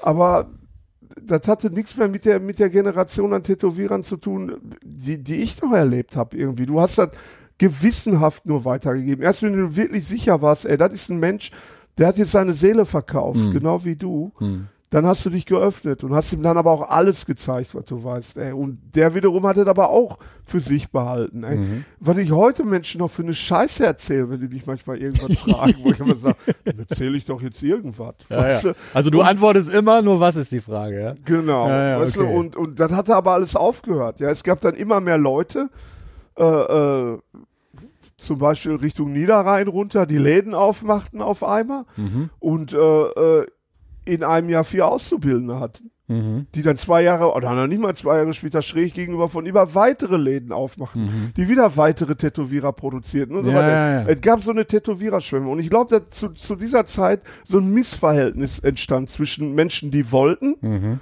und Menschen, die anboten. Das heißt, es war, das Ganze fing an, sich leer zu laufen. Es waren viel mehr Anbieter da, Ja, okay. Als, als Leute, die, die Interesse hatten. Und dann kam eben, die, eben diese Fernsehnummer, Ja. die wahnsinnig durchgeschlagen hat. Ja. Und nur zwei Jahre später hat das Geschäft gebrummt. Seitdem hörte nicht mehr auf. Ja. Auch mit Auswüchsen, die nicht, ja, alles andere als positiv sind zum Teil. Ja. Ähm, aber es gab da so einen Hänger und das war so ein Scheideweg. Und Ganz kurz, ich müsste da, möchte da mal reingerätschen. Das klingt jetzt, verbittert ist ein großes Wort, aber mir fällt gerade kein, es wäre, glaube ich, eine etwas, äh, äh, es ist, glaube ich, zu stark formuliert, aber es ist gerade das einzige Wort, was mir so spontan dazu einfällt. Und deshalb die, die, die, die Anschlussfrage, die, glaube ich, legitim ist. Ähm, was macht dir denn am Tätowieren heute immer noch so viel Spaß, dass du sagst, so, eigentlich ist es schon noch ähm, eine gute Sache und ich bin zufrieden mit dem, was ich da so mache? Was mir so viel Spaß macht, ist, äh, dass ich ja seit, seit vielen, vielen Jahren eigentlich weiß, ich kann ja eigentlich machen, was ich will. Es liegt ja an mir. Es liegt ja an mir, ey, wie ich dem Kunden begegne, wie ich mir die Kunden aussuche, mit denen ich arbeite. Ey, ich kann auch den ganzen Tag spielen, was mir Spaß macht. Was für ein geileres Leben kann man denn haben? Ja, ja, ja. Also, Du, du musst nicht ans Telefon. genau. Eben, ich habe ja dann auch gelernt, dass all die Dinge, die mich genervt haben, Ja. dass man auf die vollkommen verzichten kann. Ganz kurz, ich, ich schieße jetzt einfach mal in die Runde und sag, du hast wahrscheinlich 70% Stammkunden, oder? Ja, auf jeden Fall. Bestimmt, Ja, ne? oder die Kinder meiner Stammkunden. Ja, krass. Ja. Und, und äh, ich habe da auch gar keinen Futterneid oder Existenzängste oder sonst was. Da, da kommen immer wieder Leute, die was wollen, ja. Mhm. Und äh, über die Jahrzehnte lernt man ja auch, ey, wie man mit den Kunden spricht, wie man viel mehr aus denen rausholt, als, als, als die eigentlich selbst vermutet haben. Mhm. An was sie dann sich auf einmal vorstellen können, was sie vielleicht doch haben möchten oder so. Ach, du meinst, was die Tätowierung auch angeht. Genau, ne? die kommen natürlich mit einer Vorstellung, man hört ihnen zu, man nimmt die ernst Ja. Und dann kann man ja mal, mal gucken, was man daraus entwickeln kann. Ja. Ne? Wenn man die Begeisterung, die die zunächst mal haben, wenn sie zu dir kommen mit ihrem Tätowierwunsch, wenn man die aufnimmt, ernst nimmt, ey, und die vielleicht auch noch ausbauen kann. Ja, ja. man sagt, boah, ist ja eine geile Idee, aber überleg mal, man könnte doch und so weiter. Was, und, sich, was sicher auszeichnet, wenn man sich da deine Sachen so anguckt, das ist halt das Klassische, was halt Tätowierer haben, die schon echt lange dabei sind, ist einfach dieses, äh, diese Streuung in dem Portfolio. Das heißt, du kannst mach eigentlich alles. alles, machen, genau. Ja, ich kann ne? nicht Und das alles, ist ja heutzutage schon anders. Du Ja. fängst ja, du hast ja ruckzuck, du tätowierst ein halbes Jahr, ne, und machst dann wieder Traditional oder gehst Japanisch, ne, und dann bist du so ein bisschen in deinem Kosmos gefangen. Nein, ich habe natürlich inzwischen Dinge, die ich, die, ich- die ich bevorzuge zu machen, was ja auch mit dem physischen Verfall zu tun hat. Meine Augen funktionieren nicht mehr so, wie sie vor zehn Jahren funktioniert haben, zum Beispiel. Was heißt das für deine Motive? Äh, Dass ich extrem detaillierte Sachen gar nicht mehr annehme. Okay, okay, Weil- du machst gröber. Weil ja. da muss ich die Brille abnehmen, um mich zu erkennen überhaupt noch. Und, äh, äh, aber äh, nein, ich, ich mache immer gern noch verschiedenste Sachen. Das hat immer ein bisschen mit den Leuten zu tun, auch ob da ne, so ein Feuer entsteht, wenn man sich kennenlernt. Ne? Aber ich, ich hätte es extrem langweilig gefunden, mich nur auf eine Sache zu konzentrieren im Tätowieren. Ich, ich finde schön, es ist nach wie vor sehr vielschichtig. Es liegt auch viel an einem selbst, denke ich mal, was man, was man, was man macht mit den Kunden, die einem begegnen. Und solange man sich den Spaß erhält und, und all die Dinge, über die sich viele Leute in unserem Geschäft äh, äh, beklagen, eigentlich, wenn man sich die mal vom Hals schafft, dann macht die Arbeit auch wieder Freude. Ich habe, nachdem ich von meiner längeren Reise, wo ich dafür zweieinhalb Jahre weg war, wiederkam, bin ich in so ein Loch gefallen, weil mir die Leute auf den Sack gingen, weil jeden Tag die Tür aufging, ja hallo, ich habe mal eben eine Frage. Und ich war gerade konzentriert irgendwie dabei, habe gemerkt, boah, nee, habe ich jetzt gar keinen Bock auf deine Frage irgendwie. Du, du störst jetzt hier Ja, ja. gerade irgendwie. Und dann habe ich gemerkt irgendwie, ey, du musst das vielleicht mal ändern. Ey. Du musst da irgendwie eine, eine, Du musst eine Mauer, per- irgendwie genau, Puffer du- dazwischen Du musst installieren. persönlich erreichbar sein für Menschen. Ja. Du kannst nicht nur per E-Mail Termine abmachen oder so. Du Mhm. musst denen auch mal in die Augen gucken, mit denen sprechen. Musst denen auch schon deine Nein, Begeisterung. zumal du brauchst ja, du brauchst ja für ein fünfminütiges Gespräch, brauchst du ja 20 E-Mails. Genau. Weil dann kommen Rückfragen, Genau. Ping-Pong, du bist ja wahnsinnig sonst. Und äh, so ein Gespräch, während da ein Kunde sitzt und blutet und wartet darauf, dass es weitergeht, Scheiße. Mhm. ist ja auch immer getrieben und gehetzt. Ist ja auch nicht vernünftig. Und deswegen ist, seitdem wir das machen mit unseren Öffnungs- und Beratungszeiten an zwei Tagen die Woche, das ist so geil, ey. Man hängt rum, wartet drauf, dass jemand kommt und dann hat man richtig Zeit mit denen Genau, zu quatschen, richtig, ey. genau. Und die schätzen das total, dass man sich die Zeit nimmt. Ey. Wir haben ein riesen Bücherregal hinter uns stehen. Ey, warte mal, ich zeig dir mal eben was. Ja, ja. Man holt ein Buch dazu, man legt ein Foto dazu oder wir nehmen uns in der Regel einfach ein Stück Papier dazu, beginnen direkt zu zeichnen. Klar, Oder einen Filzstift und skizzieren auf deren Arm rum. Ach, guck mal, wenn man dann hier und so und ne, so holt man eben viel mehr raus aus den Leuten. Guckst du dir viel aktuelle oder neue Tätowierungen an? Doch, Bist du schon. viel auf Instagram? Ja, was heißt viel? Ich, ich gucke da immer mal durch so am Tag. Und Ja, ja. ey, ich find's faszinierend. Ey. Das wird so extrem viel geile Scheiße einfach gemacht heutzutage. Das ist irre, Ja, irre. ja. Und was mich auch umhaut immer wieder sind eben äh, äh, ein paar der für mich Rockstars, die wir auch hier in Europa haben, im, im, im sagen wir mal, traditionell polynesischen oder Tribal-Bereich oder so. Wenn ich Nimm mal ein paar Namen. Ach, Jeroen, ne? Jeroen Franken. Ja, okay. Die ja, ja. arbeiten von dem sehr brechig zusammen Ja. jeden Tag. Laserdrucker, ne? Das ist irre, Ja, der ja, Mann, irre. Ja, auch, auch das Fund an, an, an, an Authentizität hinter seinen Arbeiten, die, die, die genaue Recherche der kulturellen Hintergründe der Sachen, die er macht und so. Boah, gehe ich jedes Mal in die Knie, ja. Gibt unheimlich viel. Was hältst du von so einem Thomas Hooper, der das so ein bisschen vermischt? Finde ich auch geil. Ja. Ähm, da landen wir wieder beim Paulo bei 99. Ja, ja. Durch, durch sein Aufmachen, ey. Ja. Ich habe 99 die Tätowierungen gesehen, die in Neuseeland gemacht wurden. Oder ich war dann 2001 war ich in Neuseeland, erst einmal auch für länger, danach ganz oft. Das hat die Tür aufgemacht für Mandala heute. Ach ey, das hat die Ne? Tür für alles Ja. aufgemacht. Ja, ja. Ey, ja. Diese Fusion an verschiedenen Stilen und überhaupt im Bereich der polynesischen traditionellen Tätowierung, diese Fusionierung der ganzen Stile, die da, das ist irre, ey. Mhm. Ja. Was, was daraus entstanden ist Ja. innerhalb von 20 Jahren, das, das ist der absolute Wahnsinn, finde ich. Ja. Ich finde eh, der Tätowierung äh, äh, im Vergleich mit anderen Künsten äh, eine der, der Künste ist, die, die eine Entwicklung gemacht hat in den letzten 20 Jahren, die Hm. unfassbar ist. Man kann auf eine Art und Weise die mediale Aufmerksamkeit, die der Mainstream, der zustande gekommen ist, da kann man viele Dinge von total verteufeln. Sie haben aber auch äh, extrem viel Kreativität reingebracht in die Hm. ganze Sache. Würdest du auch sagen, ich meine, du hattest jetzt gerade ja so ein bisschen kritisiert, dass es viele Supplier gab, die einfach nur, brauchst einen Gewerbeschein, dann schicke ich dir alles, was du Ja. brauchst. Äh, auf der anderen Seite, die haben damit Geld verdient und konnten auch wieder besseres Equipment vielleicht entwickeln, was dazu Boah. führt, dass, oder würdest du das Ah, nicht so na, Na, da unterzeichnen? bin ich Traditionalist. Okay. Freund. Würdest du denn, würdest du denn Äh, denken? äh, ich möchte mal sagen, ey, Ja. bei den meisten Suppliern heute, ich kenne einen hier in Deutschland, Ja. den ich wirklich sehr schätze, einen kleinen Supplier oben in Hamburg, äh, äh, den André.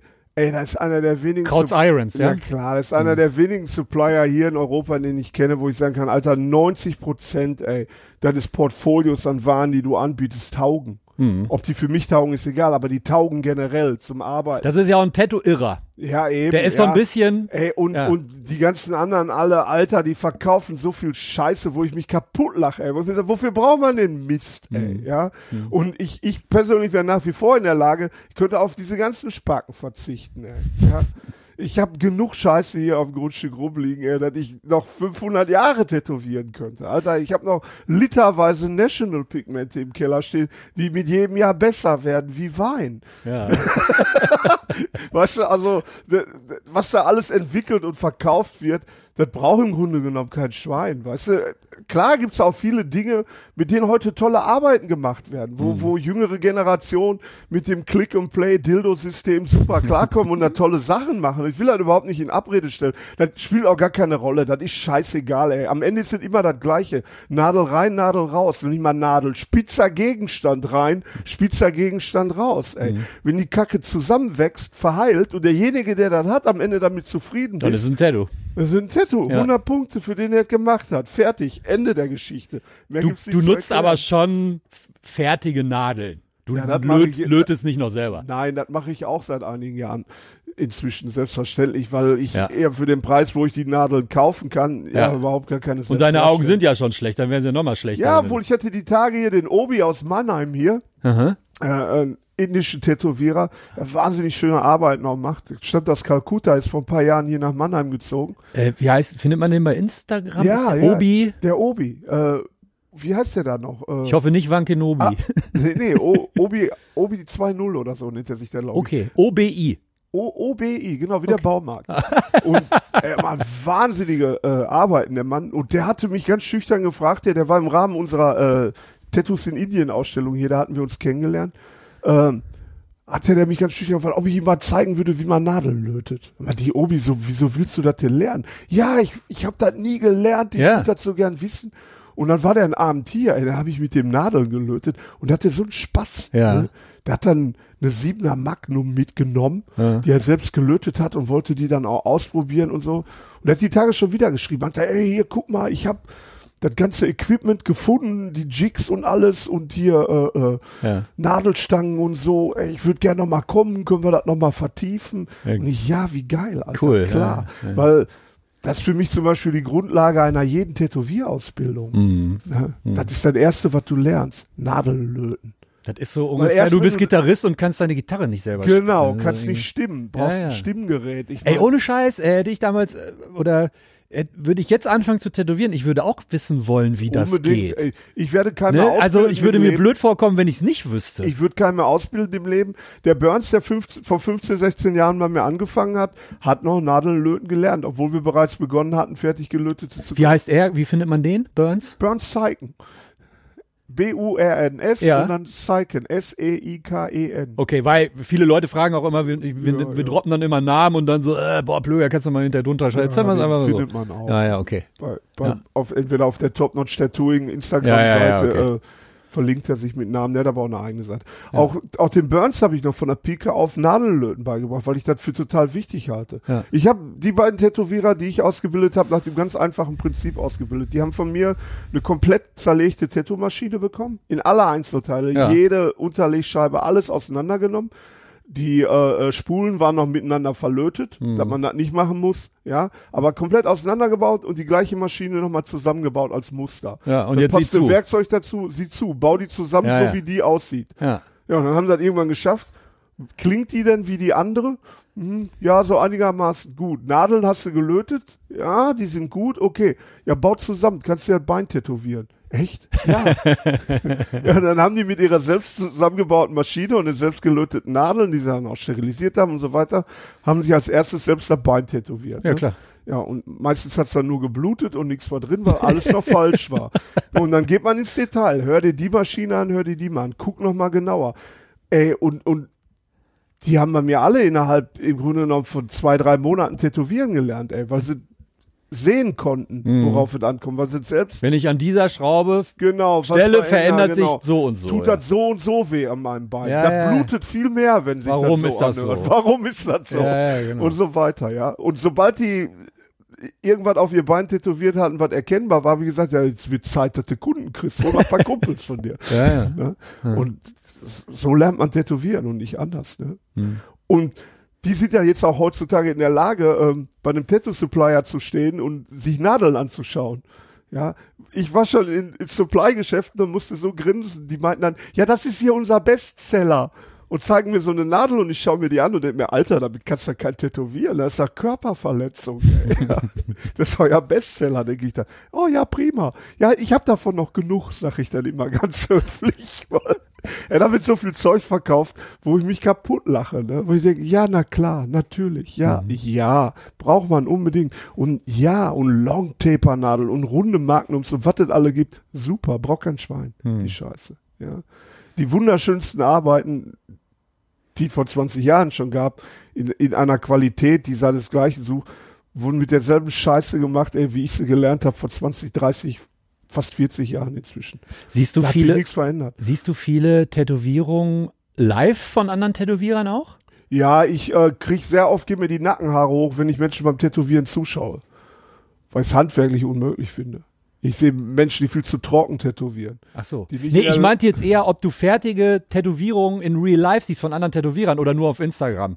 Also hast du viel Kontakt mit Leuten, die sammeln, also wo du einfach Ja, ich- neue Tätowierungen von anderen Tätowierern. Wenn, wenn ich äh, äh, äh, Leute hier zu Gast habe oder Leute in den Laden kommen, die andere Tätowierungen haben, sagen wir immer, mal blank, Alter, Ja, ja, genau. gucken. Ja. Also ist immer Interesse da auf jeden Fall. Doch. Ja, Immer sofort, komm hier, Hemd aus, ich mein Hemd aus, du dann zeigen. Ey, Ja, ja, sofort. klar. Ja. Vergleichen. Ja. Gucken. Ja, nein, habe ich immer, ich will das immer live sehen. Ich finde auch sehr interessant, äh, wie Tätowierungen altern. Ey. Voll. Das ist absolut. Seine, äh, meine Lieblingsseite ist ja diese Lift-In-Tattoos Instagram-Seite, ne, wo dann, keine Ahnung, 20 Jahre alte Scott Silvia-Rose zu sehen ist oder so. ja, Kennst ja. du die Seite? Nee, kenne ich gar nicht. Lift-In-Tattoos heißt die. Also eingelebte Ah, Tätowierung. Eingelebte Tätowierung. Ah, Super die geil. Und ja dann, dann übernimmt immer einer, der Andreas Köhn war, glaube ich, auch schon mal dabei und der postet dann fast alle seine Tattoos.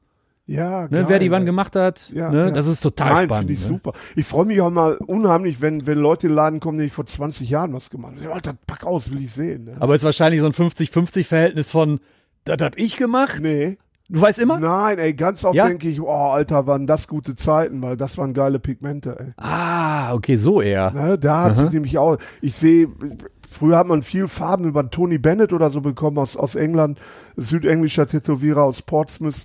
Und Alter, waren das Farben, ey. Das gibt's heute gar nicht mehr. Aha. Ja, ich, ich sehe manchmal Tattoos, die ich vor echt vor 27, 28 Jahren gemacht habe, ich denke, boah, hätte ich gerne nochmal die Farbe, ey. Mhm, okay. Weil die, die ist drin, die wandert nicht im Körper, nichts, ne? Mhm. Toll, ey, gibt's heute gar nicht mehr. Ne? Heiko, du hattest gerade eben kurz anklingen lassen, dass du gesagt hast oder dass du der Meinung bist, dass äh, sich was ich, ich, ich wähle jetzt mal diesen ganz großen Begriff Kunst, dass sich kaum etwas in der Kunst, dazu zählen wir jetzt einfach mal Tätowierungen dazu, das machen wir jetzt einfach mal, kaum so entwickelt hat in den letzten 20 Jahren wie das Tätowieren selbst. Absolut. Ich finde, wenn man äh, Tätowieren mit anderen Kunstgattungen vergleicht, ähm, gibt's nichts, was, was so durchgestartet ist. So, so eine, ähm, ähm, äh, sag ich mal, so ein Siegeszug durch, durch alle Teile der Gesellschaft gezogen hat. Ähm, damit meine ich jetzt nicht nur an Quadratmetern an tätowierter Haut, die entstanden sind, sondern auch an, an,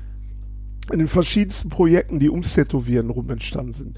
Ausstellungen in Museen, in Galerien. Äh, ich, ich kenne keine andere Kunst, zu der so viele hochwertige Printmedien produziert werden, Mhm. wie zum Thema Tätowieren. Wirklich fantastische Bücher in, Mhm. in, in einer Güte, äh, die diese Kunst dokumentieren, die seinesgleichen suchen. Es gibt ja kaum eine Kunst, zu der so tolle Bildbände und so weiter erstellt werden wie zum Tätowieren. Und wir sind da ja gerade erst am Beginn. Ja, da, da kommen ja immer verrücktere Sachen dazu. Wie allein anguckt, die Sachen, die der Andreas die letzten Jahre äh, äh, raushaut. Andreas Köhn, ja. Ja, irre, ey. Mhm. Ja, äh, das, das macht so einen Spaß, das zu beobachten, finde ich, wo die Leute das hintragen. Ey. Was ich dann wiederum aber auch sehr schade finde, dass bei den meisten, ja gerade Protagonisten dieser Kunst, der Leute, die die wirklich praktizieren, da überhaupt gar kein Empfinden für da ist, dass sie wirklich Künstler sind, ey. Vollblutkünstler, voll drin in der Sache und Pass auf, du hast gerade gemerkt, ich bin da so ein bisschen äh, dran, drauf rumgeeiert, Ja. aber für dich ist es selbstverständlich die Definition, ein Absolut. Tätowierer ist auch ein Künstler, Punkt. Ab- Absolut. Ja. Ich finde es total hanebüchen, was darum diskutiert wird. Und das Lustigste ist ja, dass die Tätowiererschaft sich selbst die dicksten Knüppel da zwischen die Beine schmeißt. Ja, der tätowiert nur Flash. Was das denn? Das ist doch auch Kunst zu pfeife. Musiker spielen auch nur nach Noten. Ja. Weißt du, da gibt's so dämliche Vergleiche, die da äh, äh, gemacht werden. Ja, der eine macht so oder so. Oder dann jetzt die ganz modernen, die meinen, ja, nur was wirklich richtig realistisch ist, ist toll. Obwohl es zum Teil der größte Scheiß ist im Tätowieren, was da zum Teil gemacht wird.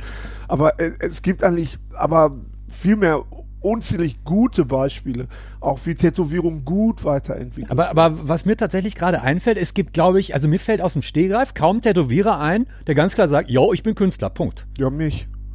Stur, auch mit dem Kopf durch die Wand seit Jahrzehnten. Ja. weil ähm, das hat auch vielschichtige Gründe. Das heißt für mich nicht, ich möchte als Künstler anerkannt sein. Ich finde viele Kunst überhaupt nicht zugänglich. Ich, ich finde auch, die Kunstwelt ist mir nicht zugänglich. Die erschließt sich mir nicht. Das ist auch keine Welt, in, in der ich mich schmücken möchte oder mich zu Hause fühlen möchte. Aber ich habe äh, äh, in den Jahren gelernt und weil ich mich auch viel eben mit, mit traditioneller Tätowierkunst und vor allem in den Ursprüngen äh, der Tätowierung beschäftigt habe, äh, festgestellt und das ist eine Aussage, zu der stehe ich zu 100 Prozent. Tätowieren ist die erste Kunst des Menschen, die allererste. Es gibt keine andere Kunst, die vor dem Tätowieren stattgefunden hat. Höhlenmalerei? Ach, Unsinn. Höhlen, Höhlenmalerei. Der Gartenberg war dabei, Mensch. Nein, das hat damit nichts zu tun, das ist schnell erklärt. Höhlenmalerei ist im Vergleich zur Tätowierung neumodischer Kram.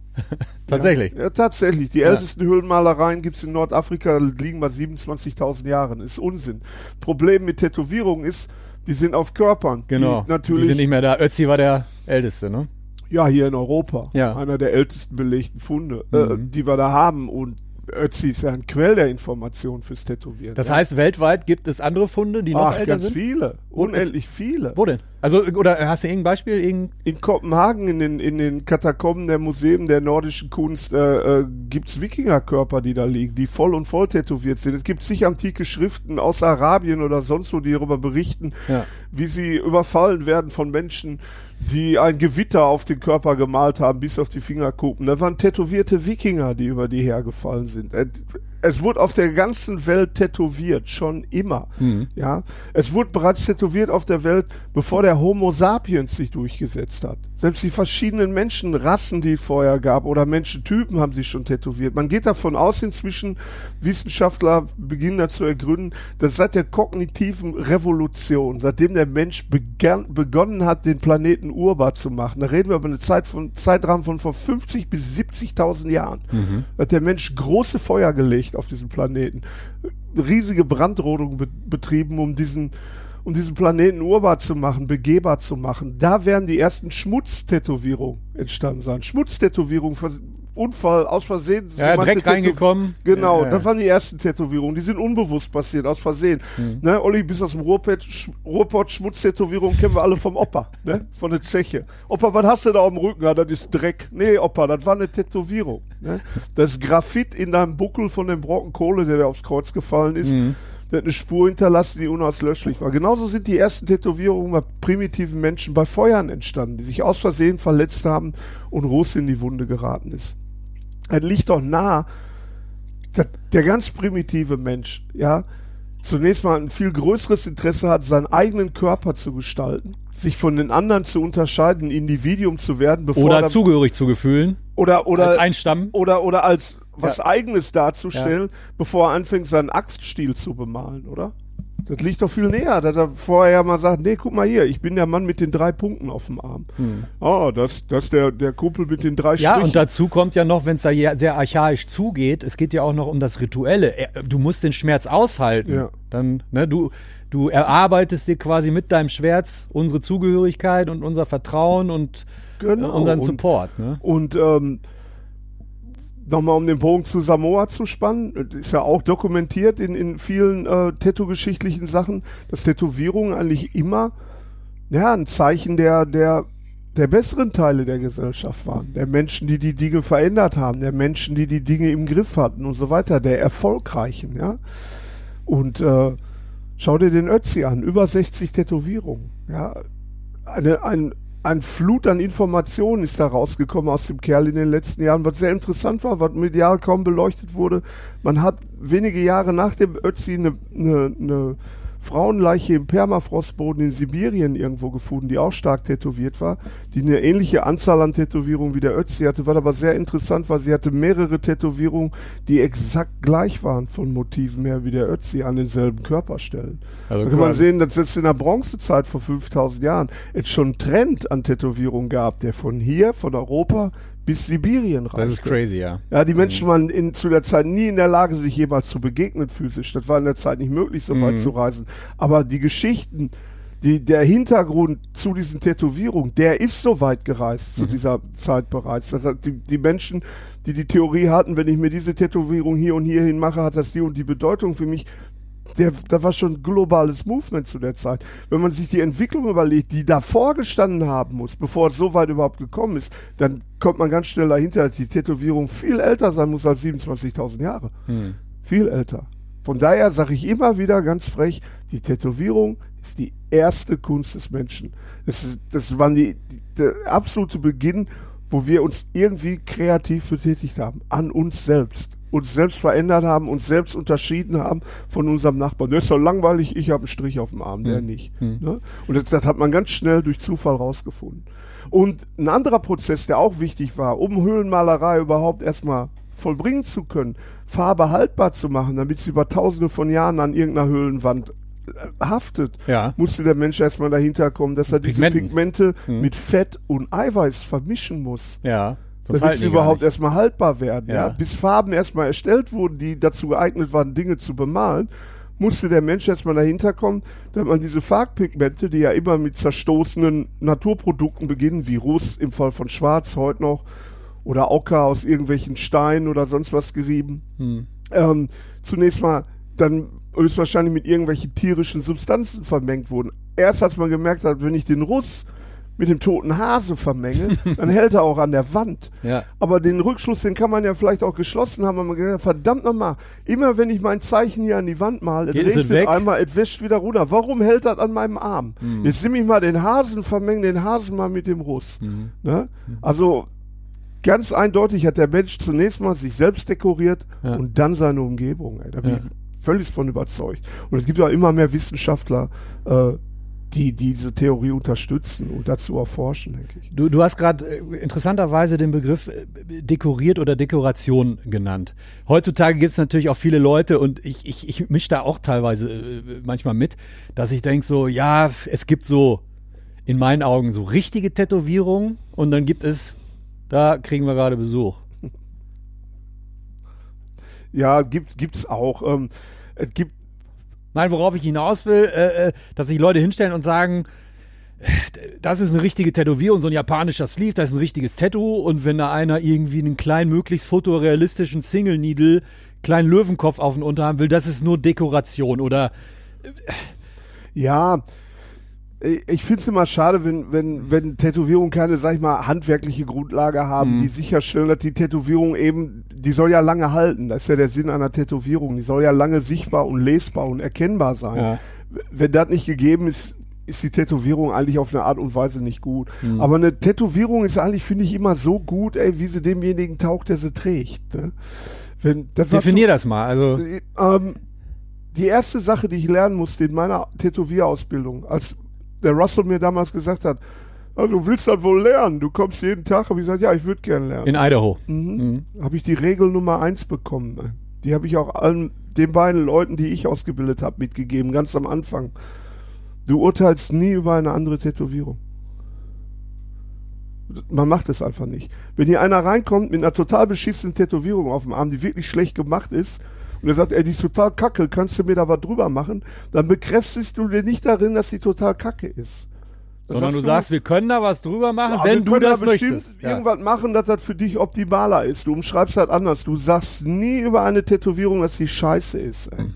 Du kennst die Geschichte der Tätowierung nicht. Du weißt nicht, was die für eine Bedeutung hat für denjenigen. Du kennst die Umstände nicht, wie diese Tätowierung entstanden ist. Und deine Meinung zu einer Tätowierung spielt überhaupt keine Rolle, weil die Tätowierung ist da. Die ist da, ja. Die ist da. Genau. Wenn du dazu jetzt noch eine schlechte Meinung hast, dann ist höchstwahrscheinlich nicht das erste Mal, dass der Betroffene diese schlechte Ja, ja. Meinung dazu hat. Dann hilft keinem weiter. Mhm. Schlucke drunter, ist das klar. Du hast keine Meinung zu anderen Tätowierungen. Ich habe das damals nicht begriffen, was das sollte. Ich war Jahre später sehr dankbar dafür, das so lernen zu können, weil es bringt Und ja hast du das tatsächlich verinnerlicht? Ich habe ich hab Oder ist es eher so dieses, du denkst dir das, aber du mein- sagst es nicht?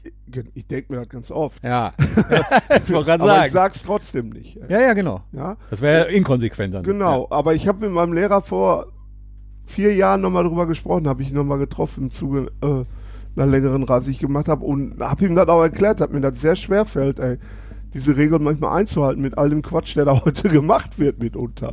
Da meint er, ja, aber du weißt ja, wie das gemeint war. Und ich habe ihm auch nochmal erklärt, dass ich sehr dankbar bin, ey, dass er mir das von Anfang an klar gemacht hat, dass persönlicher Geschmack beim Tätowieren halt überhaupt nichts zu suchen. Ne? Hm. Das ist kein wichtiger Faktor. Es ist immer wichtig, ey, dass derjenige, der die Tätowierung hat, dass der damit glücklich ist. Ob mir das oder einem anderen das gefällt, das spielt keine Rolle. Das sage ich auch immer Leuten, die unsicher sind. Ah, soll ich mir das machen lassen? Meinst du? Das sage ich mal immer, wenn du doch da Spaß dran hast, ey. Das ist doch das Wichtigste. Ja. Es muss nur ein Mensch damit zufrieden sein, das bist du. Wenn dich das glücklich macht, wenn du, du da Freude dran hast, dann mach das unbedingt, ey. Ich würde keinen Scheiß um irgendeinen Trend oder sonst was geben. Mach das so, wie du das gerne haben möchtest. Ich möchte noch mal auf diesem Kunstterminus äh, bleiben oder bei diesem Kunstterminus. Äh, du hast tatsächlich einen Verein gegründet. Mhm. Tätowierkunst nennt er sich. Ja. Ähm, erzähl mal kurz, was die Intention war, diesen Verein ins Leben zu rufen und wofür steht der eigentlich? Äh, die, sag ich mal, Auslöser, diesen Verein zu gründen, war ähm, ja ein enttäuschendes Erlebnis mit einem bestehenden Berufsverband, den wir haben in Deutschland. Ja. Allerdings sehe ich den Tätowierkunstverein nicht als einen weiteren Berufsverband für Tätowieren. Ähm, mir geht es darum, ey, oder diesem Verein geht es darum, Tätowierungen als Kunst zu etablieren, als Kunst wahrgenommen zu sehen in, der, in, in entscheidenden Stellen der Gesellschaft. Innerhalb der Gesellschaft, der breiten Gesellschaft, vor allen Dingen innerhalb der Gesellschaft der Konsumenten von Tätowierungen werden Tätowierungen seit vielen Jahren schon als Kunst angesehen und wahrgenommen. Aber an entscheidenden Stellen unserer Gesellschaft, gerade hier in Deutschland. Was heißt in der Politik? Politik, Verwaltung, Ja. Versicherung, äh, Justiz eben nicht. Ganz im Gegenteil. Okay. Ja, Was dazu führt, dass es die Gefahr besteht, dass Tätowieren irgendwann mal als Dienstleistung genau, das darin verifiziert, klassifiziert wird und dann hat man ja, nicht, folgende nur, Probleme. nicht nur irgendwann, die Bemühungen und Bestrebungen sind in vollem Gange. ja, Die, das ist fünf nach zwölf bereits. das heißt, man Und könnte ähm, da gab es eigentlich, Ja. ähm, ähm, ja, pff, sag ich mal, ein Schlüsselereignis, gerade hier in Deutschland auch. Und das waren die, der sogenannte Regierungsgipfel ja, zum Thema Tätowierung, der Ende 2018 stattgefunden hat. Und äh, ich war im Vorfeld dieses Gipfels nochmal bei diesem Berufsverband. Ich war dort eingeladen aus einem anderen Anlass und hatte als Bezahlung für den Anlass, aus dem er mich eingeladen hatte, vorgeschlagen, dass ich ähm, 20 Minuten, mehr wollte ich eigentlich gar nicht haben, Redezeit bekomme, in der ich unzensiert meine Meinung bei diesem 2018er Gipfel vor der genau, Politik. davor. Ja. Bevor die Abgesandten dieser, dieser Berufs, dieses Berufsverbandes zu diesem Gipfel gefahren sind und habe gesagt, ich würde euch gerne ein paar Dinge mit auf den Weg geben, die ich für wichtig halte. Wir reden vom DOT, ne?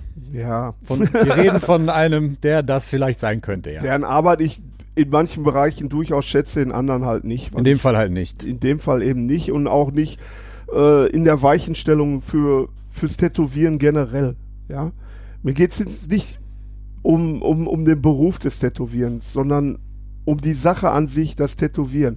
Als was möchte ich es manifestieren Ja. in, in dieser Welt? Und ähm, Was ist denn das größte Problem, wenn Tätowierung irgendwann mal offiziell als Dienstleistung klassifiziert wird? wenn wir als Dienstleistung ähm, klassifiziert sind, Tätowierung, äh, ist es ein reines Gewerbe. Äh, jedes Gewerbe liegt, unterliegt automatisch dem Gewerberecht in Deutschland. Ja. Wenn ich dem Gewerberecht unterliege, unterliege ich aus, au- außerdem oder zusätzlich automatisch Dingen wie Verbraucherschutz und Gewährleistungsrecht. Garantien. Die sind darin enthalten. Hm. Ähm, ergo Garantier mir, dass die Tätowierung zwei Jahre so aussieht wie am ersten Tag, bla bla bla. Halt die, Ja, ja. Halt die Folgedinge, die dann folgen, sind die, die in allen anderen Gewerben auch gefolgt sind. Du könntest verklagt werden für eine Ist- Tätowierung, die du gemacht hast. Ist ja bereits passiert. Ja. Mir jetzt nicht persönlich, aber sind ja alles Dinge, die sich schon manifestiert haben im Tätowieren. In den letzten Jahren schon. Pff, es gibt ja auch namhafte Tätowierer hier im Land, äh, die auch im Namen dieses Berufsverbandes zum Beispiel schon Gutachten für Gerichte geschrieben haben. Mhm. Für Tätowierungen, die da ihre Meinung kundgetan haben. Was zum Teil ja mit Sicherheit auch richtig gewesen ist, aber auf eine Art und Weise auch nicht. Ey. Weil ich, ich hätte es für klüger äh, empfunden, oder ich glaube, ich kann es auch erklären, wenn man mir da ein bisschen Raum gibt, dass es klüger ist, ey, wenn Gerichte die Dinge so behandeln würden, sagen, hören Sie mal, Sie kommen hier mit Kunst hin. Sie haben jetzt diese Kunst erstanden und heute gefällt Ihnen die nicht mehr. Was, was Hm. sollen wir denn jetzt damit? Sie gehen da auch nicht in eine Galerie am Montag, kaufen sich für 2000 Euro ein Bild und kommen dann Freitag hin und sagen, ja, das Bild ist aber kacke, ich will mal Geld wieder haben. Hm. Das gibt es in der Kunst eigentlich nicht. Ja, und Gewährleistung kann man im Tätowieren eigentlich guten Gewissens auch nicht geben. Ich kann nicht beeinflussen, wie der Mensch, dem ich die Tätowierung gemacht habe, sein Leben weiterlebt. Ja, Oder ob er die überhaupt pflegt. genau. Ob, er die richtig pflegt, verheilt. Dann ob kommt er nach zwei Wochen wieder, war zwei Genau, Wochen in der oder, Sonne. oder ob er in seinem weiteren Lebensverlauf sich pflegt oder total verwahrlost, sein ganzer Körper, sein ganzer Geist, alles verwahrlost, dann guck dir mal die Tätowierung an. Die sieht genauso scheiße aus. Ne? Hm. Ja, ja. Egal wie gut ich die gemacht habe. Das sind alles Dinge, die nicht funktionieren, die auch meiner Meinung nach nicht begründbar sind, weil da kommen wir dann wieder an den Punkt, Tätowierungen sind die erste kreative Kunstform des Menschen oder die, die erste Äußerung an, an Kunst überhaupt. Warum fangen wir das jetzt an, in Scheibchen zu schneiden und klein zu machen? Ich glaube auch, dass wenn man das alles mehr auf so ein Fundament gestellt hätte, die ganze Diskussion, die jetzt aufkam, die ganze Regulierungswut und Absicht, die da auch besteht, hätte äh, ganz anders angegangen werden können. Ja, diese ganze äh, äh, Tätowierfarben retten Nummer äh, hätte ganz anderen Hintergrund, äh, wenn Tätowierungen an den entscheidenden Stellen dieser Gesellschaft als Kunst anerkannt werden. Dann würden sie nämlich dem Grundgesetzartikel 5 Absatz 3 unterliegen. Die Kunst ist frei und nicht regulierbar. Das heißt ja nicht, dass man sich Hygiene gegenüber komplett verschließt und da auch Neu- und Weiterentwicklung, wenn die, wenn die gut sind, wenn die Sinn machen, dann stimmt die, die Tätowiererschaft den Dingen schon zu. Dinge, die da gut sind, haben sich immer durchgesetzt, ja. Aber dazu habe ich auch schon mal was geschrieben, was mich einfach. Das wird heute so dargestellt, und das sieht man jetzt ja im Fall des, des hamburgischen Stifteherstellers wieder, als ob wir da Edding. bisher hinterm Mond leben. Ja, ja. ja das ist totaler Unsinn. Die Hygiene, so wie wir sie heute kennen im Tätowieren, war 1996 fertig. Hm. Und sie wird seitdem so praktiziert. Von kennenden und wissenden Tätowierern. Ja. Die kennen sich ja auch alle untereinander. Äh, Wenn wir diese Hygiene nicht entwickelt hätten, wäre Tätowieren in den 90er Jahren verschwunden auf diesem Planeten. Diese Hygiene ist im Zuge von HIV entstanden. Ich war dabei. Hautnah dabei. Ich war dabei. Als ich begonnen habe, Tätowieren zu lernen, hatte man keine Handschuhe an den Studios. Ganz kurze, vielleicht dusselige Zwischenfrage, aber ich habe es gerade nicht präsent. Tätowieren ist keine Dienstleistung und es ist auch nicht, es ist auch keine Kunst offiziell. Was, was ist Tätowieren? Wie ist es denn klassifiziert im Moment? Im Moment nicht. Allerdings gibt es inzwischen Bestrebungen und äh, meiner Nein, aber was, was, was bist du denn, wenn du Tätowierer bist? Also ich bin Künstler. Ich habe da Ja. äh, lange dran gearbeitet. Ich habe mitunter auch heftige äh, Diskussionen und auch jahrelange Rechtsstreite mit der Künstlersozialkasse und Behörden hinter mir und bin jetzt Das heißt, bist du in der ich bin in Künstlersozialkasse? der Künstlersozialkasse als Tätowierer. Ja. Da bist du ja der Einzige wahrscheinlich in Deutschland. Nein, bin ich nicht. Aber sehr wenige. Ich bin zum Beispiel in der Künstlersozialkasse. Ich Als bin freier Journalist. Ja, ja. Das ist halt Ähm, völlig Hanebüchen, dass ich da easy reingekommen bin und als normaler, in Anführungszeichen, Tätowierer beißt du dir die Es Zähne gibt aus. außer mir noch einen, der als Tätowierer in der Künstlersozialkasse ist, ist der Tom Hanke. Tätowier in Bayern, Sonthofen? Thundorf, jetzt, äh, Ah. Jetzt in Nördlingen seit neuestem. Okay, der auch schon seit 35 Jahren tätowiert ungefähr. Genau. Oder 30 Der Tom Jahre. Hanke ist äh, in den 90er Jahren bereits in der KSK aufgenommen worden. Und äh, musste der auch äh, mit anwaltlichem nee, Beistand? der, der Tom ist in der ersten in Instanz da durchgegangen. Aber das hat mit der Rechtsprechung in Bayern zu tun. Die Okay. ist wesentlich liberaler Kunst gegenüber als fast alle anderen Bundesländer. also es gibt zwei Tätowierer in Deutschland, du und der Tom Hanke, die da drin sind, sonst es keiner. gibt noch einen, den Ja. kennst du auch. Ich sag dir aber nicht, wer es ist. Okay. Warum Weil- nicht? Weil er seinerzeit der Künstlersozialkasse Stillschweigen zugesagt hat. Deswegen hau ich es nicht raus. Okay, alles klar. Aber das ist, ja, ja, okay. Ich sag dir das nachher. Ja. Und das bleibt dann unter uns. Und Okay. du wirst aus allen Wolken. Ja, aber, aber überleg mal, es sind dann drei Ja. in Deutschland. Als Tätowierer. Ja, ja. Es sind einige Tätowierer äh, in der Künstlersozialkasse versichert, äh, die aber Die sie als frei, freier, ja, die noch malen und das genau dann, die, die, die Flash malen oder Bilder genau, malen und die sagen die hier. Malerei in den Vordergrund stellen, Ja, in, okay. was auch ein legaler Weg ist, da reinzukommen. Ja, Äh, was das aber ein bisschen komplexer macht. Und ähm, mir ging es darum, auch als ich den, den Prozess angefangen habe, als Tätowierer dort aufgenommen zu sein, mir ging es da ums Prinzip. Ja. Weil ich habe dem Tätowieren alles zu verdanken im Leben. Ich habe keinen Bock dazu verstecken. Mhm. Und ich fand auch deren Argumentation so dämlich zum Teil, äh, dass ich eigentlich auch unterfordert war. dass Ich gedacht, das, das kann doch nicht euer Ernst sein. Das ist alles, was ihr hier an Argumenten zu bringen habt. Was war denn zum Beispiel ein so Ja, ein, ein, ein Hauptargument ist, naja, sie benutzen ja ein Werkzeug zu, zum Erstellen ihrer Arbeit, somit ist das mehr dem Handwerk zuzuordnen. Da habe ich selbst in einem Gerichtsprozess im Laufe der Verhandlungen äh, gesagt, Pinsel ist auch ein Werkzeug. Nein, ich habe als Beispiel, entschuldigen Sie, Michelangelo äh, hatte seine Statuen auch nicht mit dem erigierten Penis geschaffen, oder? Ich meine, auch der hat ich Fäustel, meine und, nicht. Fäustel und Meißel benutzt. Ja, ich habe dann weiter ausgeführt, ich meine, entschuldigen Sie, jede, jede Kunst hat eine handwerkliche Komponente, jede. Ja. Ja, das ist ganz normal, wenn ich außer dem Nacktanz. Außer Töpfern vielleicht. Nein, auch das. Ja, stimmt, da muss ja auch, ja, ja. Genau, ja, hast eine Töpferscheibe und so weiter. Ja, außer dem Nacktanz habe ich gesagt, aber beim Nacktanz. Mach das doch, Heiko. Kann ich beim- mir gut vorstellen. Nein, beim Nacktanz könnte man jetzt auch weiter ausführen. Da instrumentalisiert die Tänzerin oder der Tänzer aber ihren Körper, macht ihren Körper zum, Zum Werkzeug, Werkzeug. ist somit auch schon wieder eine handwerkliche Komponente. Also nur so hanebüchene Argumente, ja. Und äh, das hat mich dann seinerzeit auch einfach wütend gemacht, weil ich gedacht Wie habe, du gerade schon sagtest, dann wolltest du wirklich mit dem Kopf durch die Wand, Kopf weil durch du die Wand, also jetzt ich werde bei euch als Tätowierer aufgenommen, Ja. ja. Und Wie lange hat das gedauert? Acht Jahre. Ah!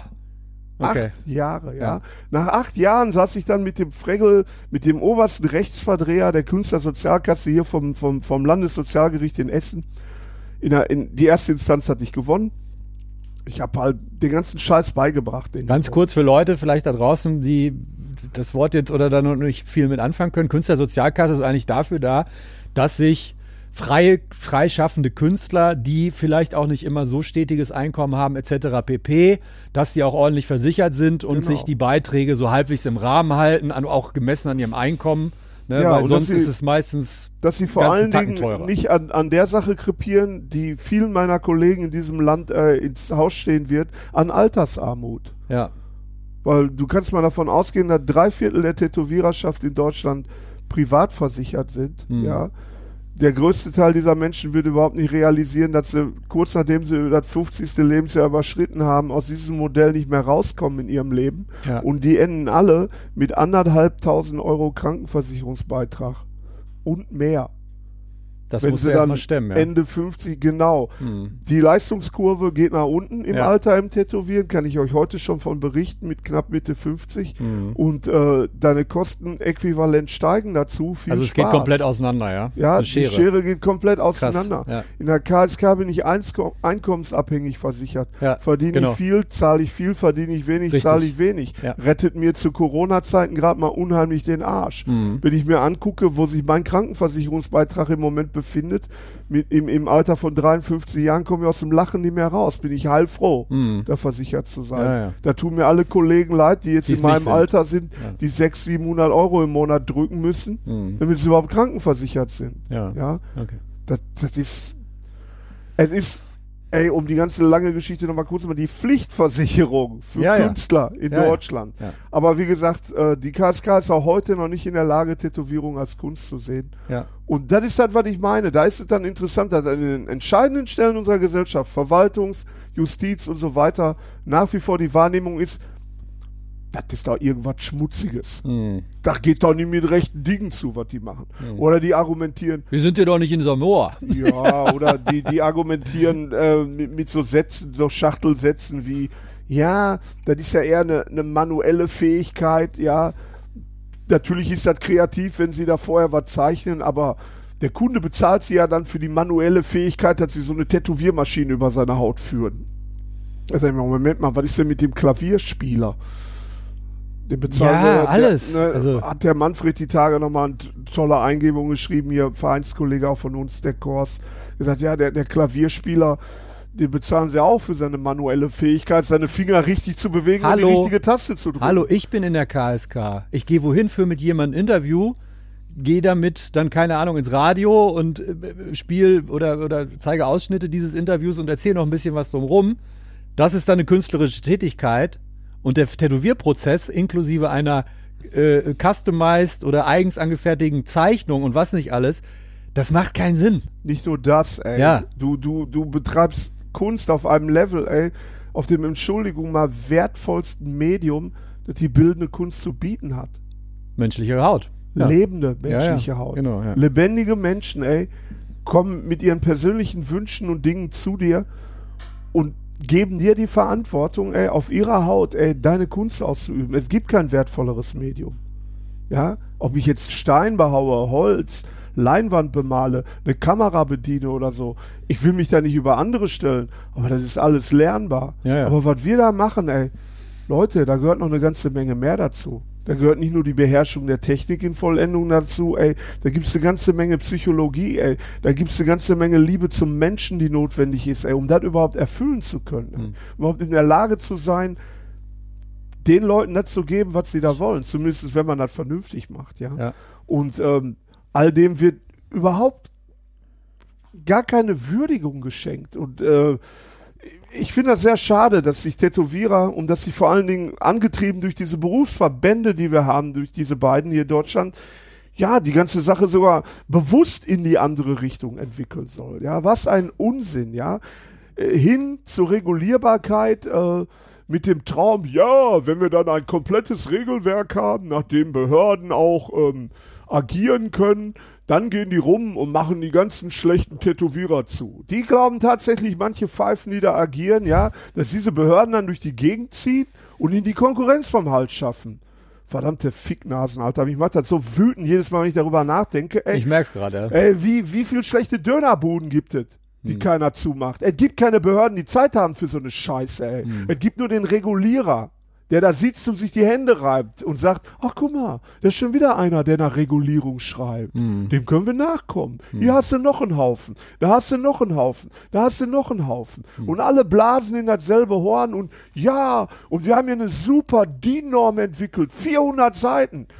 Oh fuck, Alter, ey. Wie ich gerade erzählt habe, die Hygiene im Tätowieren ist seit 24 Jahren fertig. Fertig, ey. Und die haben Tätowierer selbst entwickelt, ohne behördlichen Druck, Genau. ohne Regulierung, ohne Supplier, ohne Leute, ohne alles, aus Eigennutz, ey. Weil wir wussten, ey, da ist ein tödlicher Virus unterwegs, der nicht wie jetzt Covid harmlos durch die Luft, sondern durch Blut übertragbar ist. Ernsthafte HIV Tätowierer haben sich quasi untereinander selbst reguliert, weil sie es Genau, ohne einfach wollten und Internet, konnten. ohne ja. E-Mail ist dieses Ding, ey, Ja. Kreuzkontamination und so weiter um die Welt gegangen, wie ein Lauffeuer. Wir haben uns weitergebildet, wir haben uns ausgetauscht, wir haben uns Briefe geschrieben, wir haben uns bei jeder Gelegenheit haben uns gezeigt, was man optimieren kann. Und der Standard der Hygiene, der heute üblich ist im Tätowieren, existiert seit 1996.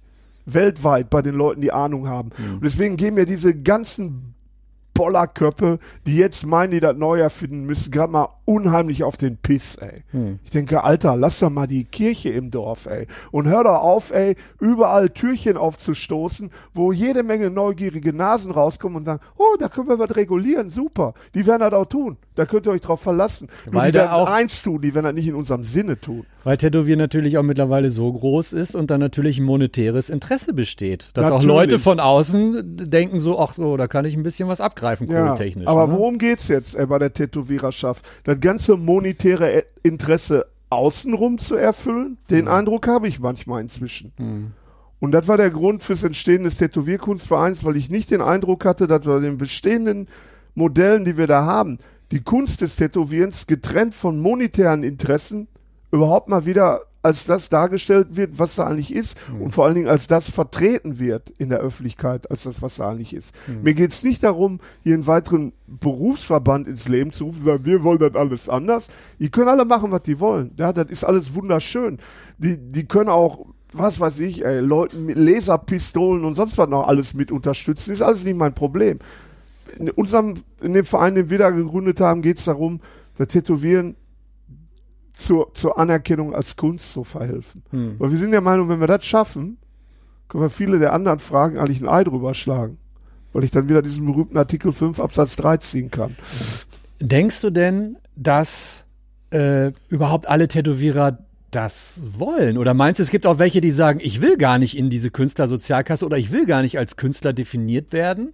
Oder Naja, wenn jemand nicht in die Künstlersozialkasse will, dann kann er nur einen Grund haben, dass es ihm finanziell extrem gut geht. okay, dass er drauf scheißen kann, ob er Dass jetzt er darauf 300, scheißen 400 Euro kann. mehr Es ist aber einem gewissen Einkommen Ja. ist es natürlich unattraktiv in der Künstlersozialkasse versichert. Aber da musst du schon richtig Asche machen. Ja, das würde ich mal sagen, sind Mhm. vielleicht ein bis zwei Hände voll hier in Deutschland mit Okay. Tätowieren. Ja, Okay. die sieht man dann wahrscheinlich andauernd im Fernsehen oder so. Ich kenne die jetzt auch nicht. Ja. Ich, ich werde auch einen Däubel tun, da irgendwelche Namen zu nennen. Die können alle machen, was sie wollen. Das ist doch auch vollkommen uninteressant. Ich habe da auch keinen Futterneid oder so. Wenn da einer finanziell so erfolgreich ist mit dem Tätowieren, ey, dann gönne ich dem jeden Cent davon. Finde ich total klasse. Geil. Ja. ja Tattoo-Millionäre gibt's inzwischen zuhauf auch.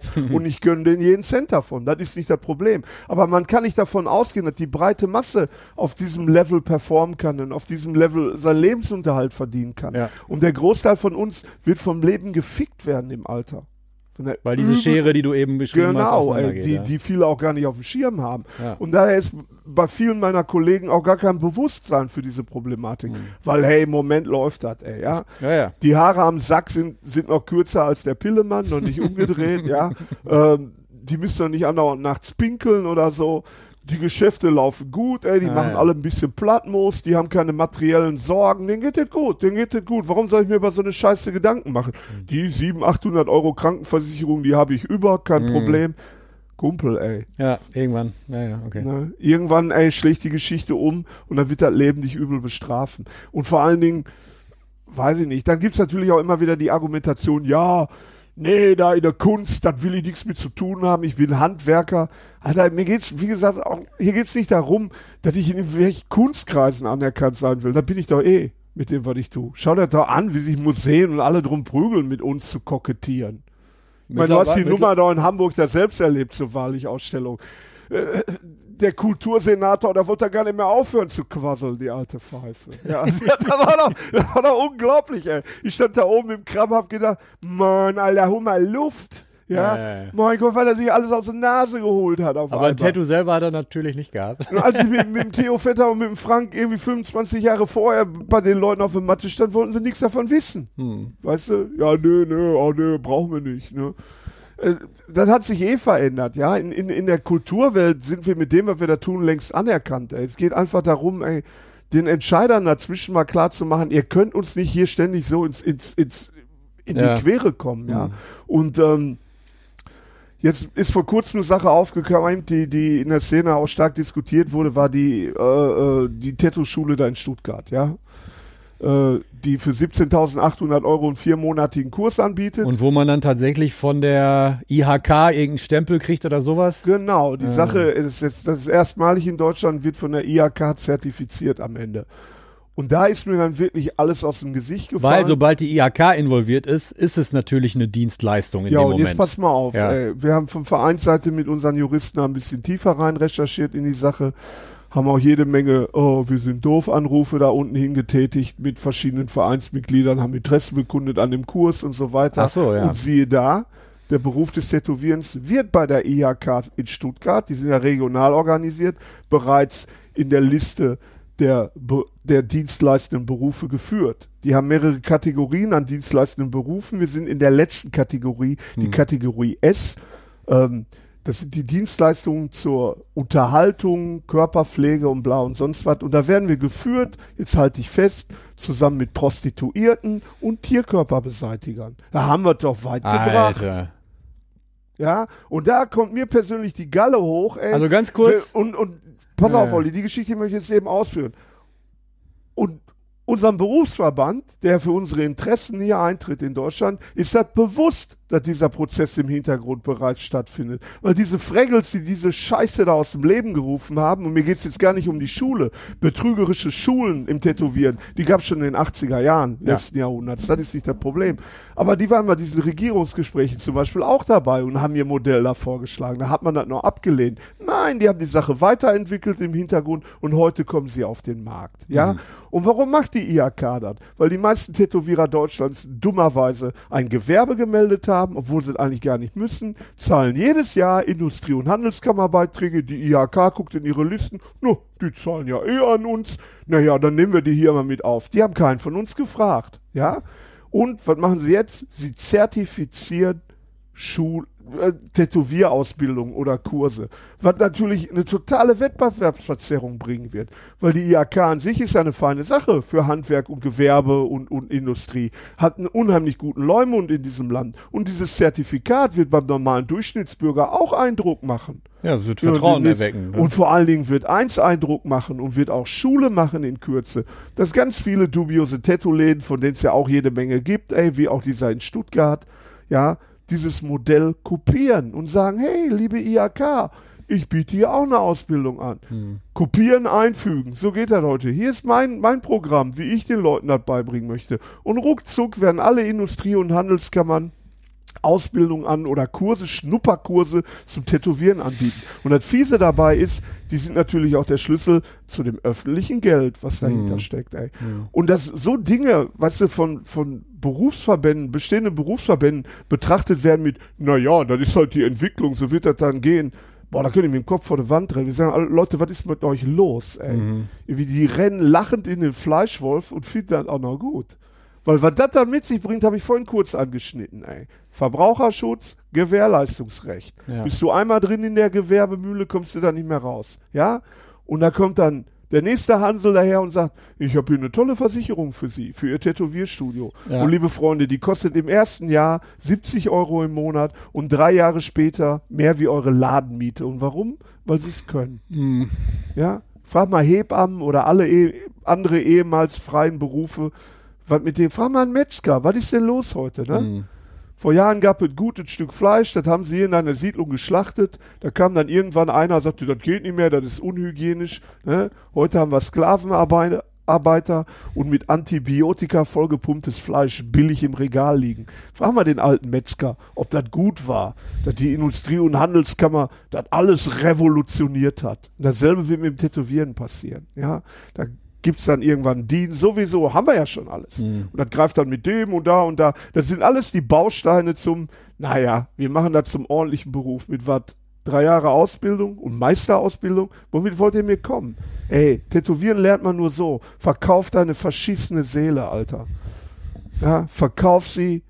Also nochmal noch mal ganz kurz, ein, ein Luke Atkinson, Checker Demon Tattoo in Stuttgart, einer der wahrscheinlich japanisch besten Tätowierer der Welt, ist da irgendwo geführt in einer Kategorie mit Tierentsorgern und Prostituierten. Prostituierten steht in derselben Liste, ja.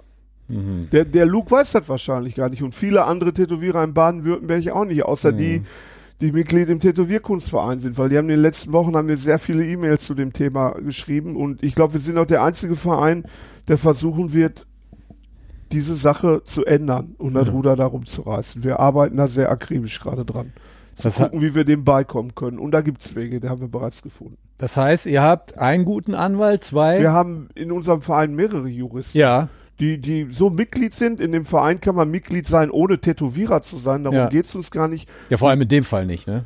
Und, Ja. Uns geht's eben darum, ey, Menschen, die, die Freude an Tätowierung haben, überhaupt, ey, das gesamte Wissen, was wir haben, da zusammenzutragen und uns gegenseitig zu helfen, bei diesem einen Ding, die Tätowierung in der bildenden Kunst hier in Deutschland zu etablieren. Okay. Als ein Bestandteil der Kunst, die es eh gibt. Eigentlich gar nicht zu etablieren, zu reetablieren, weil etabliert waren wir eigentlich schon immer, seit Merzi.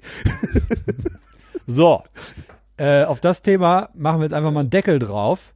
Ähm, und ich möchte noch mal da anschließen, womit unser Gespräch eigentlich begonnen hat, nämlich mit einer großen Reise. Ja. Du bist vor pah, 2018 kam, glaube ich, der Film raus Von Buddy, ne? vom, vom Tattooing über alles. Äh, Heiko, du warst unterwegs, ich glaube, du hattest es schon mal kurz angerissen, zweieinhalb Jahre. Ja, ich bin äh, am 20. Mai 2014 losgefahren hier in Mahl Mit dem Äh, Motorrad. mit dem Motorrad. Ja, ich bin, ähm, ich hatte da zwei Wochen vorher oder drei Wochen vorher das 25. Jubiläum meines Ladens gefeiert und ich hatte mir damals schon gesagt, in dem Jahr, wo dein Laden 25 Jahre alt ist, ist dein Haus hier bezahlt und ähm, du bist schuldenfrei und ich habe vorher auch schon längere Reisen gemacht im Leben. Ja, mal drei Monate, vier Monate, fünf Monate war ich mal weg. Immer in den, in den ganzen Jahren, wo ich den Laden auch hatte. Ich hatte halt immer gute Leute, die den Laden treu geführt haben, wenn ich nicht da war. Konnte ich so Dinge machen, aber ich wollte. Und du warst dann auch wirklich komplett raus oder hast du äh, dauernd hier angerufen, ob alles läuft oder so? Nein, Oder wir du hast haben, gesagt, Wir haben alle, alle sechs, acht Wochen mal telefoniert Ja, länger, okay, ne, um, okay. um zu hören, wie es uns geht. Ja. ja aber Ja. ansonsten war ich raus. Und ich hatte mir dann im, im Alter von, von 42, 43 irgendwann mal vorgenommen, Mensch, bevor du 50 bist und wenn das Haus bezahlt ist und du 25 Jahre den Laden gemacht hast, dann, dann nimmst du dir mal eine längere Auszeit und, und fährst mit dem Motorrad einmal um die Welt. Das wollte ich irgendwie immer mal gemacht haben im Leben. War vorher schon Motorradreise gemacht, längere mal, aber halt noch nicht so. Und ähm, War klar, dass du es alleine machst? Oder? ja, unbedingt. Ja? Ja, ja. Okay. Und eine andere Sache, äh, die mich sehr dazu getrieben hat, das zu machen, war, weil ich eben durch die ganzen Jahre, die ich mit Tätowieren beschäftigt war, gemerkt habe, Mensch, Alter, es gibt doch noch einige indigene Gesellschaften auf der Welt, die, die nach wie vor traditionell ihre Tätowierungen ausführen, wie sie es vor tausenden von Jahren gemacht haben. Und die sind alle auf dem, oder viele davon sind auf dem Landweg erreichbar. Das könntest du alles so abklappern mit dem Moped. So eine, so eine richtige Tattoo-Tour machen zu den Wurzeln. Ja. Für mich war das so ein bisschen auch was zurückzugeben an die Tätowierung, die mir ja alles gegeben hat in diesen 25 Jahren im Leben. Ganz kurz, hast du dann im Vorfeld richtig hart recherchiert, wo es was gibt an Tätowier oder oder wusstest du eh schon Sachen oder hast dich bewusst umgehört? Manche Sachen wusste ich, manche habe ich mir zusätzlich in den Kopf geholt, einige habe ich entdeckt unterwegs. Ne? Und ähm, ja, bin dann los so und habe Following the Ink Trail. das heißt, du bist erstmal. Richtung Südosten, Richtung Indien erstmal. Ich bin, äh, ich bin Richtung Südosten gefahren, bis ich äh, in Kuala Lumpur war. Ne? So weit kann man fahren. Genau, dann kommt das Wasser. Land. Und dann kommt das erste Wasser, was man überwinden muss. Und Okay, und Zwischenstationen und also bis vor allen Dingen Indien. In Indien Ja. bin ich ziemlich lange hängen geblieben, fünf Monate. ja. Äh, auch in Südeuropa irgendwo? ich bin in der, in der, in der, in der Südtürkei, im Irak und im Iran auch schon ein bisschen hängen geblieben. Da bin ich auch schon auf Tätowierung gestoßen. Du warst alleine mit Motorrad im Iran und im Irak unterwegs. Im Irak war ich nur kurz, ja. Weil? Weil? Äh, ja, ist ja Doch zu noch- gefährlich. Nee, da war der, in, in 2014, als ich da war, der ISIS ja am Wüten, gerade im Nordirak. Ich sag ja, War alles ISIS kontrolliert zu der Zeit. Aber ich war im Grenzgebiet eben von der Türkei, Iran, Irak unterwegs und da führt der Weg wirklich manchmal inoffiziell auch durch irakisches Gebiet halt auch. Und du hast gerade im Bereich der Südtürkei, äh, Irak, Iran, äh, im Iran dann in den ganzen kurdischen Gebieten hast du extrem viele tätowierte Frauen, traditionell tätowierte Ja. Frauen schon. Männer fast eigentlich nicht so, aber Selten, ganz Frauen, selten. ne? Ja. Frauen dann auch schon üppiger mal.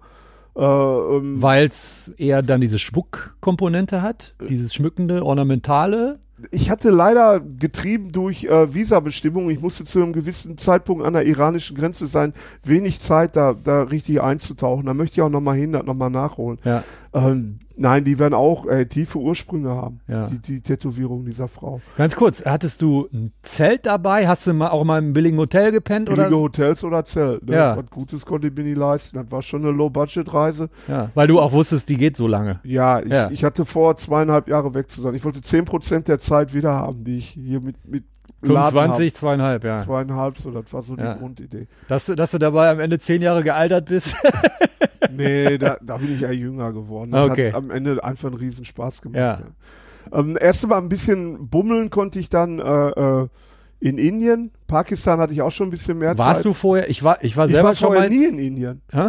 Ich war nie in Indien Okay. vorher. Ich wollte immer Ja, mal hin und ich hatte immer Angst davor, mit dem Flugzeug dahin zu fliegen. Ich dachte, Alter, du kriegst total Kulturschock, wenn du da aussteigst. Ist auch so. Ich war schon auch zweimal da mit dem Flieger. Und Klar, wenn du auf dem Landweg, du wirst dann langsam da so rein genau, und ne? äh, da, ja. da hatte ich mich auch drauf gefreut. Ich dachte, dann kannst du so, ne, dich Mhm. da so hinarbeiten und alleine der, der Schritt von, von äh, Pakistan nach Indien war nochmal ein riesen, riesen Unterschied. Ja, ja. Pakistan war schon sehr vital und, Und Indien ist und another planet, und Alter. Indien war dann echt eine ganz andere Welt. Und äh, Ja. was mich echt total ähm, umgehauen hat an Indien, war auch die Vielfalt an, an ursprünglichen Tätowierungen, die man da finden konnte. Das war irre, ey. Das, da gibt's ja heute Hattest noch. du auch wirklich so, klar, du hattest Equipment dabei, ähm, und eine ne, ne Batterie, dass Ja, ja, du immer hatte- überall tätowieren konntest. Ich und hatte eine ich, Zweitbatterie am Moped mit so einem Trennrelais wie im Wohnmobil ja, und hatte immer eine Tattoo-Batterie am Moped.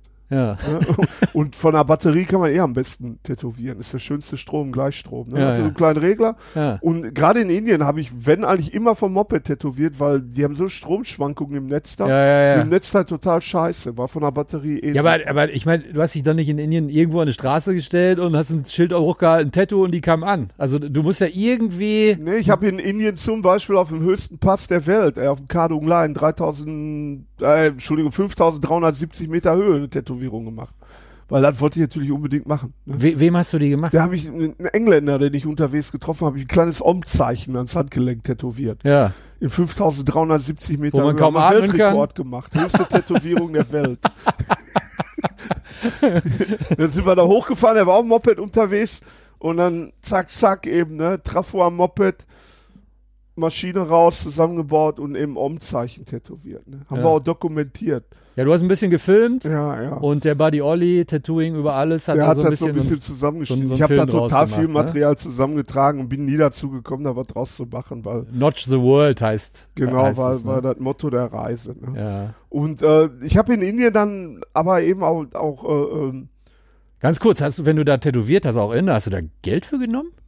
ja selten. Nee, ne? nee, ja. man, man, man, man wird irgendwo untergebracht, ey, die Leute äh, äh, füttern einen durch, bringen einen unter. Das ist mehr so ein kultureller Austausch. Ja, ja, klar. Ne? Ja. Geld war dann wieder ab Australien oder so drin für Tätowierungen. Mhm. Ne? Vorher habe ich also mehr getauscht. In, in Bangkok habe ich auch mal äh, äh, gutes Geld für, für zwei Tätowierungen bekommen, die ich gemacht habe oder so. Aber sonst war das mehr so ein Tauschen mit den Leuten. Ne? Ja. Weil in Indien ja wirtschaftlich wenig Menschen in der Lage sind, dir äh, Tätowierungen zu bezahlen. Ne? Ja. Das ist ein kleiner Kreis. Und die haben mich auch nicht interessiert, die reichen Inder. Ne? Das sind ja dieselben Leute, wie ich hier auch habe. Ja, die, ja, ja.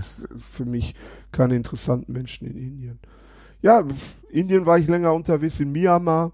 Myanmar bin ich da ein bisschen krank geworden, da konnte ich nicht so intensiv gucken, wie ich vorhatte. Gab es mal einen Moment, wo du gesagt hast, so, boah, ich fahr nach Hause? Ja, in Myanmar war ziemlich heftig. Ja. Da habe ich halt starke Schmerzen im Bauchraum gekriegt und hatte keine Ahnung, wo die herrühren. Und du hast in Myanmar keinerlei medizinische Versorgung wirklich mehr. Alle wirklich funktionierenden Ärzte haben das Land verlassen. Militärjunta? Ja. Mhm. Und die ist ja noch sehr aktiv nach wie vor. Ja. Und da habe ich mich da wirklich durchgequält, anderthalbtausend Kilometer mit übelsten Schmerzen. Hatte da auch so ein Begleitfahrzeug vor mir. Durch Burma darfst du nicht alleine fahren, da musst Ah, du okay. so eine Begleitung buchen für einen Haufen Geld. Ja. War einer der teuersten Abschnitte meiner Reise, die zehn Tage da. Und äh, ich habe davon acht Tage gelitten wie ein Köter. Ich habe jeden Tag gedacht, ich gehe kaputt. Und ich hatte keine Ahnung, was ich habe. Ich war dann da mal in so einem Militärkrankenhaus.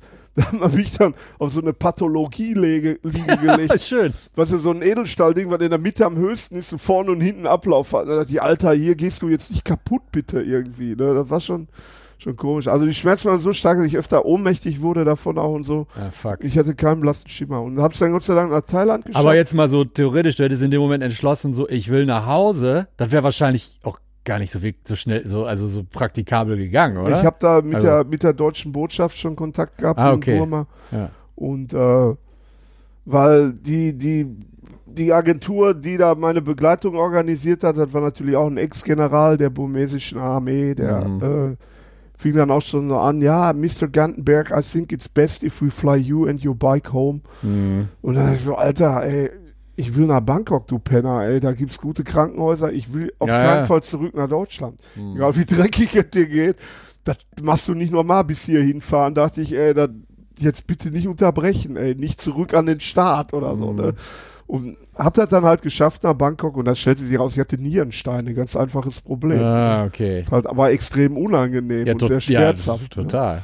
Vor allem, wenn du nicht weißt, was das ist. Ich hatte das halt hier vorne im Harnleiter steckten die und dann hat das halt die Bauchschmerzen. Ja. Und Nierensteine kannte ich bisher immer nur, dass das mehr im Rücken zieht bei den Menschen. Ne? Ja, wieder was gelernt. Aber in Bangkok, wie gesagt, gab es ein gutes Krankenhaus, weil alles kein Problem. Da habe ich ein bisschen Pause gemacht und äh, Du warst, war das, war das in Indien? Ich habe mal äh, einen Vortrag von dir gehört in Köln. Da hatte auch der Ole Wittmann einen Vortrag gehalten und über das Projekt Nachlass Wahrlich.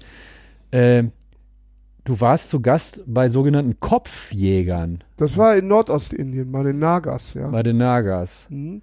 Was da sehr geil war, ähm, Nagaland war ähm, viele Jahre nicht zugänglich. Nagaland liegt in, in Nordostindien an der Grenze zu Burma und China und äh, politisch sehr, sehr unruhig. Also viele Rebellen Rebellengruppen einzeln auch.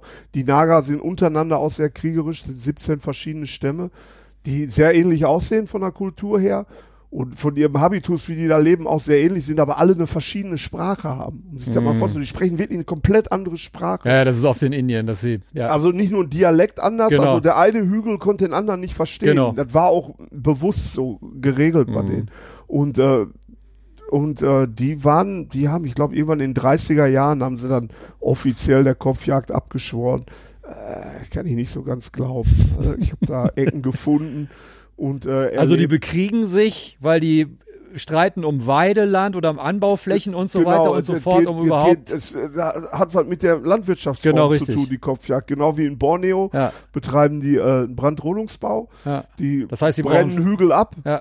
Äh, äh, bauen dann da Reis drauf an und nach, nach 10, 15 Jahren Ist wächst da nichts mehr drauf, ist ist, er ausgemergelt, wird der blank Ja. und dann brauchen sie den nächsten Hügel und so weiter. Das und heißt, sie überfallen dann nachts die anderen Dörfer. Genau, irgendwann und, brauchen sie Nachbarshügel und dann geht der Ärger los. Und zum guten Ton gehört, da wird die Rübe.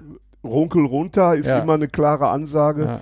ne, damals schon gewesen und äh, die haben Und die Köpfchen dann auch schön mit nach Hause gebracht und so. Und ähm, das heißt, sie sind dann da mumifiziert. nee, die, die haben die blank werden lassen. Die, in Okay. Borneo haben sie ja zum Teil auch Schrumpfköpfe davon gemacht, Ja. die ganz putzig aussehen. Irre, wie so kleine Köpfe. Ne? Äh, und äh, nee, die Nagas haben sich die Köpfe runter und haben dann so Schädelhaufen gemacht in Ah, ihren Dörfern. war so auch ein paar Schädelhaufen gesehen, die durchaus äh, beeindruckend waren. Was sehr interessant war, war, da gibt es ein Dorf, Hong Poi heißt das, äh, von dem Stamm der Cognac.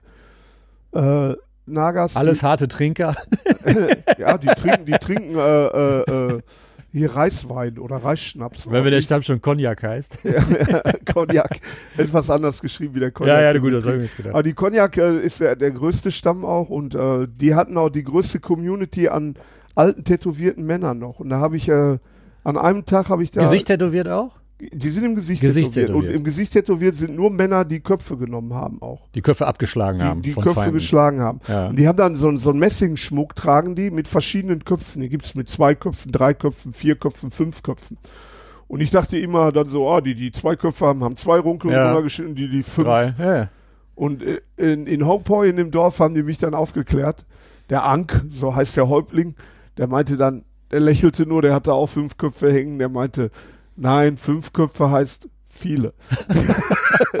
ich saß auf jeden Fall in Also Hong- die zählen 1, 2, 3, 4, viele. viele, genau. Ah. Und äh, in Hongpoi saß ich äh, mit einer Gruppe zusammen von, äh, ich glaube, 17 tätowierten Männern, die alle einen Fünfer hängen hatten. Okay. Das Alles so heißt, alte da- Knochen, kaum noch Zahn im Maul, weißt du, aber alle unheimlich fit physisch Ja. und äh, alle weit über 80 auch. Das heißt, die haben zusammen wahrscheinlich, man weiß es ja nicht, aber so 100, 200 könnte sein. Die sind zusammengekommen für eine, für eine Fotosession. Ich hatte drum gebeten. Und in Nagaland bist du, wenn du da als Fotograf oder als, als Forscher unterwegs bist, bist du immer abgezogen. Da gibt es einen Hauptort von da aus gehen alle Exkursionen los. Und ich Ah. hatte da ja einen Vorteil. Ich Das ist konnte schon so ein bisschen Moped Business. überall hinfahren. Genau, mit deinem Motorrad. Mon- Genau. Ah. Und bin dann einfach in die Dörfer gefahren, hab doof getan. Hab mich zu den Leuten gesetzt, hab mit denen gequasselt. Und die haben natürlich auch Spaß. Aber Oh, wie hast du denn mit denen gequasselt? Ja, es gab immer irgendeinen jungen Menschen, Der ein der, bisschen ein bisschen Englisch. Englisch, spricht Ja. im Dorf, der gedolmetscht hatte. Und ich hatte in Nagaland äh, Das wäre jetzt meine Frage gewesen, ob du da irgendeinen Türöffner oder irgendeinen Konecke, sondern ein, einen Türöffner hatte. Ich habe äh, einen, einen Naga kennengelernt in Delhi, in einem sehr renommierten Studio in Delhi vorher. Und der hatte mich auch eingeladen an Nagaland. Ich wollte dahin, aber der hat mich dann wirklich offiziell eingeladen. Und die Nagas haben zu Anfang Dezember immer ein Riesenfestival, ein Hornbill-Festival. Für den, für den Nashornvogel steht Hornbill. Und da kommen die wirklich zehn Tage lang zusammen und feiern zusammen und zeigen ihre Tänze und Gebräuche und Kram. Das ist ein, ein, ein irrer Event, Wahnsinn. Und ich habe mit Mo, so heißt der, der äh, Tätowierer da, der ähm, auch daran arbeitet, traditionelle Naga-Tätowierungen wieder aufleben zu lassen. Der, der so ein traditionelle und neo-traditionelle Motive gerade für junge Nagas entwirft und sagen, tätowiert euch nicht den westlichen Scheiß, sondern macht Motive mit eurem Ursprung. Und der, der, inzwischen hat er die Leute richtig mitgenommen, der läuft jetzt richtig gut, sechs Jahre später. Und inzwischen tätowiert er auch nur noch von Hand, also wirklich traditionell, nach, nach deren Techniken ja. sehr, sehr lieber Mensch, habe ich kennengelernt und äh, der hatte mich mitgenommen und wir hatten uns dann da so eine Bambushütte gebaut und haben dann aus der Hütte da auch tätowiert dann auf dem Festival. Richtig krass. Bock gemacht. Und ich habe den kennengelernt in Delhi. Und, Und was hast du dann tätowiert da vor Ort? Ich habe ihn tätowiert. Ach ja, sorry, sorry, sorry, das, ja, klar. Das war dann der Hammer Ja, irgendwie, ja, ja. weil ich habe ihn kennengelernt und wir hatten Spaß ohne Ende und irgendwann standen wir morgens irgendwie, waren am Duschen und alles. Ich so, ey Mo, du hast überhaupt kein Tattoo. Ja, was ist los mit Ja, dir? ja, ich bin noch nicht zugekommen. Ich, Alter, wenn ich bis ich hier abhaue, hast du ein Tattoo. Ja, ja. Dann habe ich ihm auf dem Festival, habe ich ihm so ein, so ein Naga Polynesien Fusion Ding habe ich ihm irgendwie entwickelt mit so einem Hornbill-Vogel auch drin und Ja. mit so einem Nashornvogel auch drin und, und habe ihm das dann da tätowiert. Welche, wohin, auf den Arm oder was? Auf dem Oberarm. Ja. Ja. War so- na, aber auch ganz tapfer, super gesessen. Und das war eine irre Geschichte. Während ich den tätowiert habe, kam ein Typ an den Stand und äh, der hatte zwei polynesische Arme. Die Mhm. waren sehr gut gemacht und ich habe direkt gesehen, wer die tätowiert hat, weil ich kenne so polynesische Tätowierungen Ja. ein bisschen und habe den, den Typen dann, Wo kam der denn her? Der war Maori, konnte ich sehen. Ah. Und der war Fotograf. Ey. Ah. Und der hatte eine, eine Bombenkamera in der Hand Ja. und der war so am gucken, was wir da tätowieren und guckte so. Und ich habe so im Augenwinkel habe ich so se- seine Arme gesehen und meinte dann so, beim Tätowieren habe ich nur gesagt, hey, when did Tommy Downs tattoo your arms? Und er nur so, what the fuck? Ja, ja. Who are you? ja, ja. Und woher weißt du, wer mich tätowiert Und ich hat? ihm dann halt einen Hongi gegeben, ne, Maori-Gruß da, sag so, Ah. Kiowa, was habe ich gesagt, ja, ich kenne Tommy sehr gut, ey, wir kennen uns seit 99, seit Samoa. Tom Downs war auch ein neuseeländischer Tätowierer, Ah, ja, den ich ja. 99 auf Samoa kennengelernt habe. Alter, das gibt's nicht, Alter. Ich, ich komme aus Burma, meinte er. Ich war drei Monate in Burma, Ah, hab ja. da fotografiert. Ich habe von dem Festival gehört, meinte, er, ich bin seit zwei Tagen hier und fliege hier nur weg, hab schon tausend Bilder gemacht. Jetzt treffe ich hier einen, der Ja, meinen ja, ja. Tätowierer kennt. Alter, das gibt's ja. doch gar nicht. Ja, und ja, so, ne? ja, ja. Und Rico und ich, wir waren dann so, wir sind wirklich noch drei Wochen durch Nagerland gezogen, er mal hinten bei mir drauf. Und er hat irre Fotos gemacht, der Typ, irre Fotos. Richtig Weltklasse-Fotograf und Das- der hat Bilder gemacht von den Leuten, die wir da getroffen haben. war Nein, das ist so, das, ich sag immer, im Film hätte keiner gelacht. Es gibt so Situationen, ich hatte das auch, ich war vor, vor über zwölf Jahren oder was, war ich, war ich erste Mal in Indien, war ich in Goa unterwegs, an einem total verlassenen Strandabschnitt und auf einmal aus 100 Metern, Blöja! und ein Kumpel aus Berlin. Ja, ja. Also, das kannst du dir nicht ausdenken. Das erzählst du einem dann so, ja, genau. Es- solche Sachen passieren. Das ja, ist es ist irre, wo man sich manchmal trifft auf der Welt. Ja, ja, ja. Ich habe im, im Zuge der Reise habe ich einen Maler Jung, der ähm, europäischer Longboardmeister ist im Surfen. Ey. Der Thomas Schmidt ist weltbekannter Surfer, Ja. Surflehrer. Und oh, hier kommt er vom Ecke vom Lipperweg aus Mal. Ja. ist einer der wenigen Maler, die ich kenne, die auch in die Welt gezogen sind, so wie ich. Äh, Den habe ich in Australien durch Zufall getroffen. habe ich ihn am Strand Hallo. tätowiert. ey. Ich, Thomas, du hier, ey, wow, Alter, tätowierst du mich ja klar. Habe ich ihn am Strand tätowiert. Kannst dir ey, nicht in ausdenken, ne? Hätte man besser nicht planen können. Ja, Passiert dann, ne? irre. Schon, schon schön. So, und dann nach Indien bis nach Kuala Lumpur rüber, dann irgendwie nach Thailand. Ich war in, in Thailand eine Ja. Weile, in Laos, Ja. äh, dann in Malaysia natürlich. Und mir von Kuala Lumpur habe ich eine sehr günstige Luftfracht nach Kota Kinabalu gekriegt, in Borneo. Ah ja, da bin ich ja auch öfters. Nein, habe ich noch nie gehört so, ne? Ja, ja. Und ich war dann äh, mehrere Monate in Borneo auch mit dem Moped unterwegs und habe in Ganz kurz, Bo- gab es mal einen Ort zwischendurch, wo du richtig lange warst? Weil ich meine, zweieinhalb Jahre, auch wenn du äh, so, äh, so viel Strecke machst, aber also, dass du mal zwei Wochen an einem gleichen ja, Fleck warst? Ja, ja, ja, ja. gab's auch schon mal. Ja. Äh, ich war in, in, in, in Borneo, habe ich dann auch einige tausend Kilometer gemacht und habe mir in Borneo erstmal in Indonesien Visa besorgt. ja. und äh, hatte dann ein super Erlebnis bei der indonesischen Botschaft, eine kleine Botschaft in Kota Kinabalu auch äh, und äh, konnte die davon überzeugen, dass die mir den direkten drei Monats Visum geben. Ja, ja, Das heißt, du musstest zwischendurch nicht raus und wieder Genau, rein. und ja. weil wenn du einmal drin bist in Indonesien, in der Inselwelt mit dem Moped, ist es natürlich schwierig, das Land zu verlassen. Ey. Mhm. Weil du, du hast so ein internationales Zolldokument für das Motorrad, so ein Canadian Passage und du kannst das Land eigentlich nicht verlassen ohne Mhm. das Fahrzeug. Du kannst dann höllischen Ärger kriegen bei der Wiederausfuhr des Fahrzeugs. Und ich bin dann auf jeden Fall an einer, an einer ganz kleinen Landgrenze zwischen äh, äh, Sarawak und, und äh, äh, Kalimantan. Kalimantan ist der, der indonesische Teil, Genau. Sarawak der äh, Ja. äh, äh, malaysische. Bin ich aufgetaucht an einer Grenze, die eigentlich nur für IBAN ist, für, Ja. für Stammesleute, weil Für die Stammes- Stämme natürlich auch getrennt wurden durch die Grenzziehung von Malaysia und Indonesien. Wo, wo nur Fußgängerverkehr ist, so für Familienzusammenführung bin ich aufgetaucht an einem Sonntagmorgen um 7 Uhr meinte, moin, ich würde gerne hier durch. Und da war ich dann, hat äh, drei Stunden gedauert, am Ende hatte ich Posa-Fotos mit allen Zöllnern mit dem Motorrad. Ja, ich ja, war dann der erste mal, ne? Europäer, ja. das war auch der erste Canede Passage, was die jemals gesehen und gestempelt haben. War ich also der erste Europäer, der mit einem ausländisch registrierten Fahrzeug Ja. die Grenze dort überquert hat. Das war super geil. Und dann war ich halt im indonesischen Teil Borneos und dann war da nochmal ein ganz, ganz anderer Schnack als, Mhm. als der malaysische. Die, die IBAN, die ich äh, äh, in, in, in Malaysia oder im malaysischen Teil kennengelernt hatte, war schon, war schon irre geil. Da war ich auch zu Gast in, in, in Langhäusern, mit den Leuten da gelebt. Zum Teil habt ihr auch tätowiert mit einem australischen Kumpel, der mich da besucht hat auch. Sind wir dann zusammen in so Langhäuser, haben da eine Weile verbracht.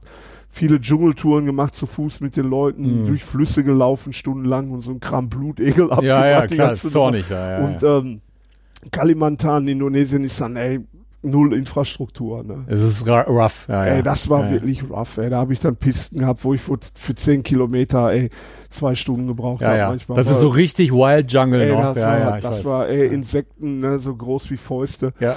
Und Es gibt ja eigentlich nur den einen Fluss da in der Mitte von der indonesischen Seite, wo du dann da hochfahren kannst. Genau. Und ansonsten und dem ist bin da ich so nix. ziemlich gefolgt bis Pontianak, wo er dann ins äh, in, in die Javasee Mhm. mündet und von Pontianak konnte ich dann eine Fähre nach Java nehmen. Ja. Das war dann auch äh, sehr abenteuerlich. Acht- Indonesische Fähren immer ja, super. 48 Stunden.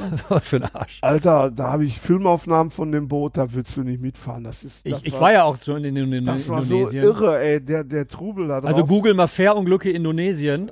ja, da, Da hast du, ey, ohne Scheiß, alle drei Tage säuft da ein so ein Ding ab. Das ist echt krass. das war schon, das war Indonesien schon ist- eine andere Welt. Oh, da habe Mhm. ich echt gedacht, Alter, Alter, Junge, Junge, das war, das war abenteuerlich. Mhm. Aber dann, Indonesien hat mir super gefallen. Ja. In Java dann äh, unterwegs gewesen, Bali natürlich. Bali war sehr touristisch, leider hat mir Ja, ja. gefallen. Dann Lombok bin ich auch nur so durch, war auch nicht wirklich so. Ja. War mir, und dann war ich in Sumbawa länger nochmal. Ähm, Und es ist dann geendet in Australien irgendwann. ja, ich bin dann Sumbawa, Flores war ich noch unterwegs eine ganze Weile. Hm. Bin wieder zurück nach Bali, hab von Bali das Ding dann nach äh, Australien geflogen, das Moped und bin dann war drei Monate in Australien und danach dann äh, fünf Monate in Neuseeland. Weil in Neuseeland war ich sehr oft. So lange, ja? Krass. Ja, ich habe fast drei Jahre meines Lebens inzwischen in Neuseeland verbracht. Wow. Und auf der Reise halt fünf Monate. Und ich war sehr oft mit Motorrädern. Das heißt, du kanntest da auch Leute ja, In schon. Neuseeland könnte Ja. ich wohnen. Da Ja, krass. Genauso viele Leute wie in Deutschland. Hast du mal ernsthaft überlegt, dahin zu? Nein. Nicht nein, richtig, ja. Nein, Okay. nein, nicht. Ich bin schon Ruhrgebietsjunge irgendwie. Mhm. Nein, ich habe ähm, in, in Neuseeland war dann schön mit dem eigenen Motorrad zu fahren. Ich hatte immer Mietmotorräder, Ja, auch geile Straßen da, ne? ja, Pisten vor allen Dingen. Ich fahre in, in Neuseeland nur Backstage-Motorrad, Ah, da okay. wo kein Asphalt ist. Da gibt's die geilsten, Okay. geilsten Gegenden, die tollsten Leute und tollsten Strecken. Ja. Da habe ich auch viele Freunde da im, im Outback Neuseelands. Da gibt's tolle Leute. Da habe ich dann so einen kleinen Home Run gehabt und habe dann ein Frachtschiff gekriegt von äh, Tauranga nach San Francisco. 17 Tage Oh, Alter. Containerschiff. Das war sehr geil. Aha. Das war auch eine tolle Erfahrung mit den Seeleuten. Hab dann auch natürlich einen Seemann. Auf See Ja, tätowiert. Das war lustig. Wir hatten zehn Tage spiegelglatt. Das Schiff sich kaum bewegt, ey. Am elften Tag haben wir tätowiert. Aber deswegen war schon noch ein bisschen mitgehen. So, ne? War, äh, war geil. Und äh, in San Francisco war dann gar nicht so richtig klar, ob ich überhaupt wirklich an Land gehen kann. In Oakland, ne? Auf der anderen Seite der Bucht ist ja der große Hafen. Ja. Weil ich habe in den USA. Weil Fracht und so, ne? Ja, ich habe in den USA viele Quinten erlebt bei der Einreise seit der Plane und Building Show 2001. Immer wieder mal Stress gehabt an der Grenze, länger Mhm. gestanden, äh, nie zurückgeschickt worden, aber oft kurz davor. Vor gewesen. allem so, so, äh, ähm, die Containerhäfen und so, die haben halt seit 9-11, haben die so krasse, weil, ne? Ja, das war, das war ein Mummenschanz bei den Amis. Das, Ja, war, ja. das war wirklich krass. Hab's auf jeden Fall reingeschafft und dann äh, war ich in, in San Francisco ein paar Tage. Da habe ich auch eine Menge Freunde, die ich da auch seit den 90ern du schon bist äh, mit einem sehr legendären amerikanischen Tätowierer. Ja, das, Lai Turtle, ne? genau, das war dann. Lai Turtle ist mittlerweile wie alt? Der ist gestorben, du. Ach, sorry, sorry, sorry, ja klar. Lyle, ah, Lyle ist vor, vor, Ja, fast zwei Jahren. vor zwei Jahren, ja, Jahren ja, ja, ja, gestorben. ja. Ähm, ich hab, Sorry. ich kannte die, die Tochter von, von Lyle sehr gut. Susanne, die habe ich ähm, Anfang des Jahrtausends in, in, in Kalifornien bei Freunden öfters schon mal getroffen und kennengelernt und die hat immer so, so geiles Bananenbrot gebacken mit Gras drin. So Höllenzeug. ey. Und äh, äh, Susanne und ich, wir waren schon so richtig dicke. Und Susanne hatte mir, äh, die, hat, die, die kennt meine, meine Telefonnummer und alles und hatte mir dann geschrieben, die wusste den Tag, wo ich in San Francisco ankommen soll. Weil ist bist du drin, hast du reingeschafft? Mhm. Die sagt, ja, Susanne, I made it, I'm in. Und die meinte, ey, my dad wants you to come to Ukiah. He would like to meet you. Cool. Und ich dachte so, pff, ja, nun gut.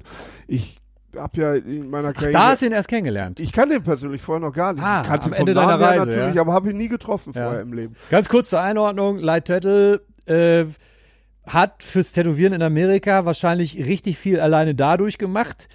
Ich glaube, der, der war der erste komplett ganzkörper tätowierte im amerikanischen Fernsehen. Ich habe da mal ein Video gesehen, ne, wo er echt blank gezogen hat und die Leute so, boah, was ist das denn? Heiko, bitte nicht an dem Kabel rumfummeln.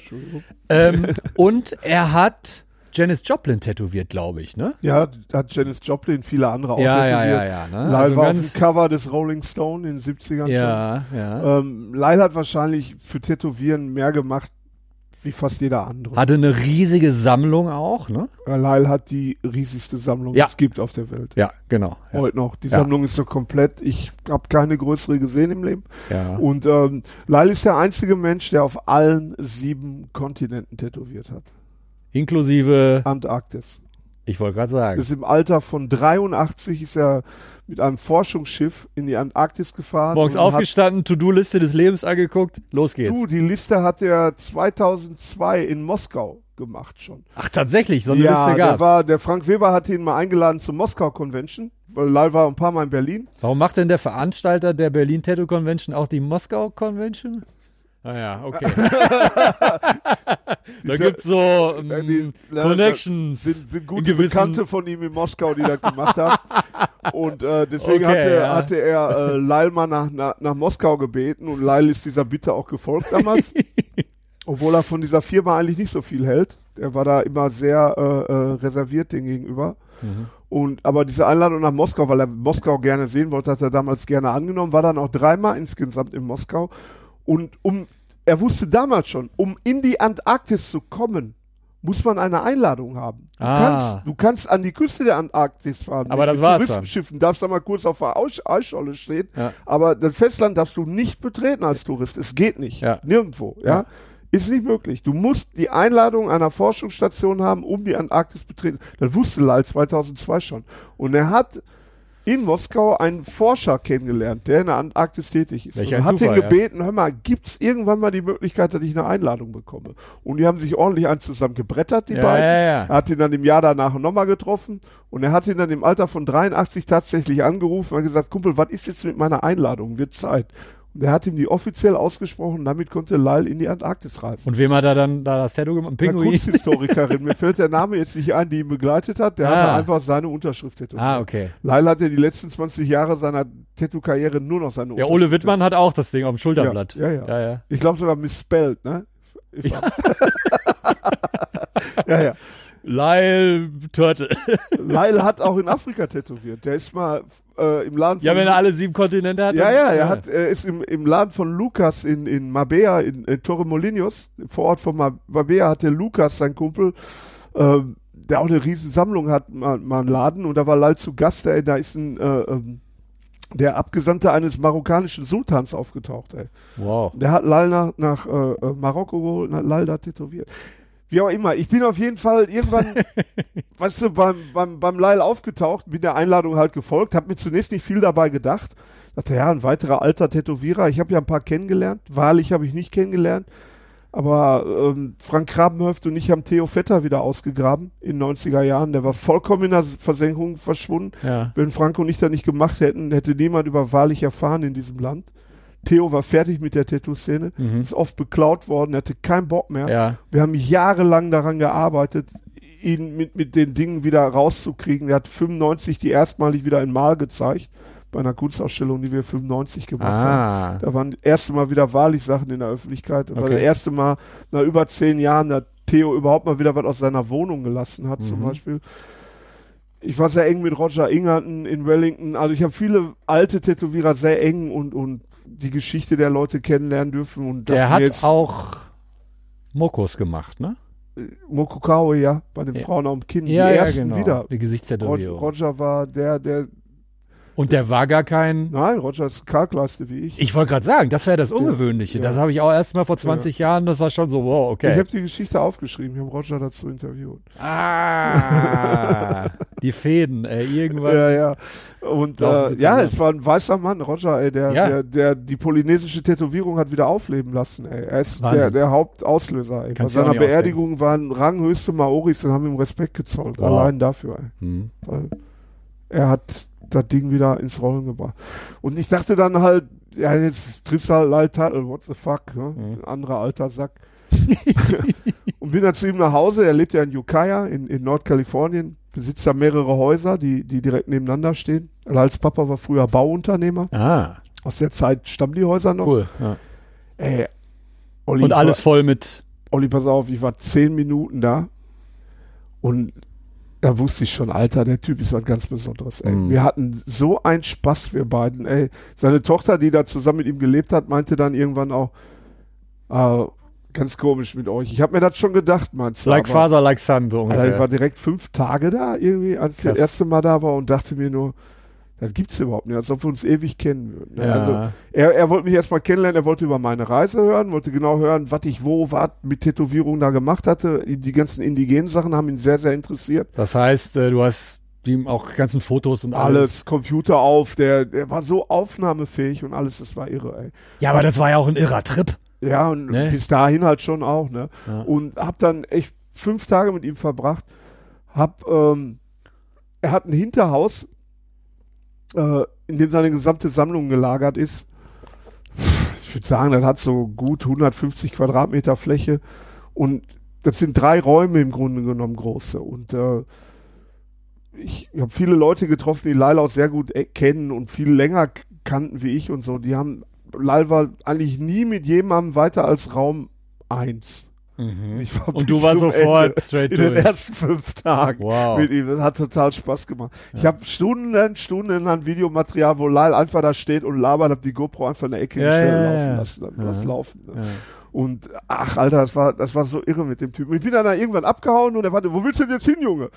Und ich, ja, ich wollte jetzt nach Alaska. Prudhoe Bay, meinte ich, den nördlichsten Ort, wo man hin kann. Ja, da kommst du nie an. Das ist voll die Scheißpiste daraus, das schaffst du nicht. Mhm. Und dann habe ich ihm dann, drei Monate später war ich dann da oben, habe ich mir eine E-Mail geschickt und das war, fand ich irre an Du hast dir natürlich Im Alter von dementsprechend über Kla 80. Klamotten gekauft. Ey, noch, du ja. hast dir morgens eine E-Mail geschickt, der Mann hatte zum mittags eine Antwort. Das Ja, war morgens das Erste, was der gemacht hat, der Ja. Vogel.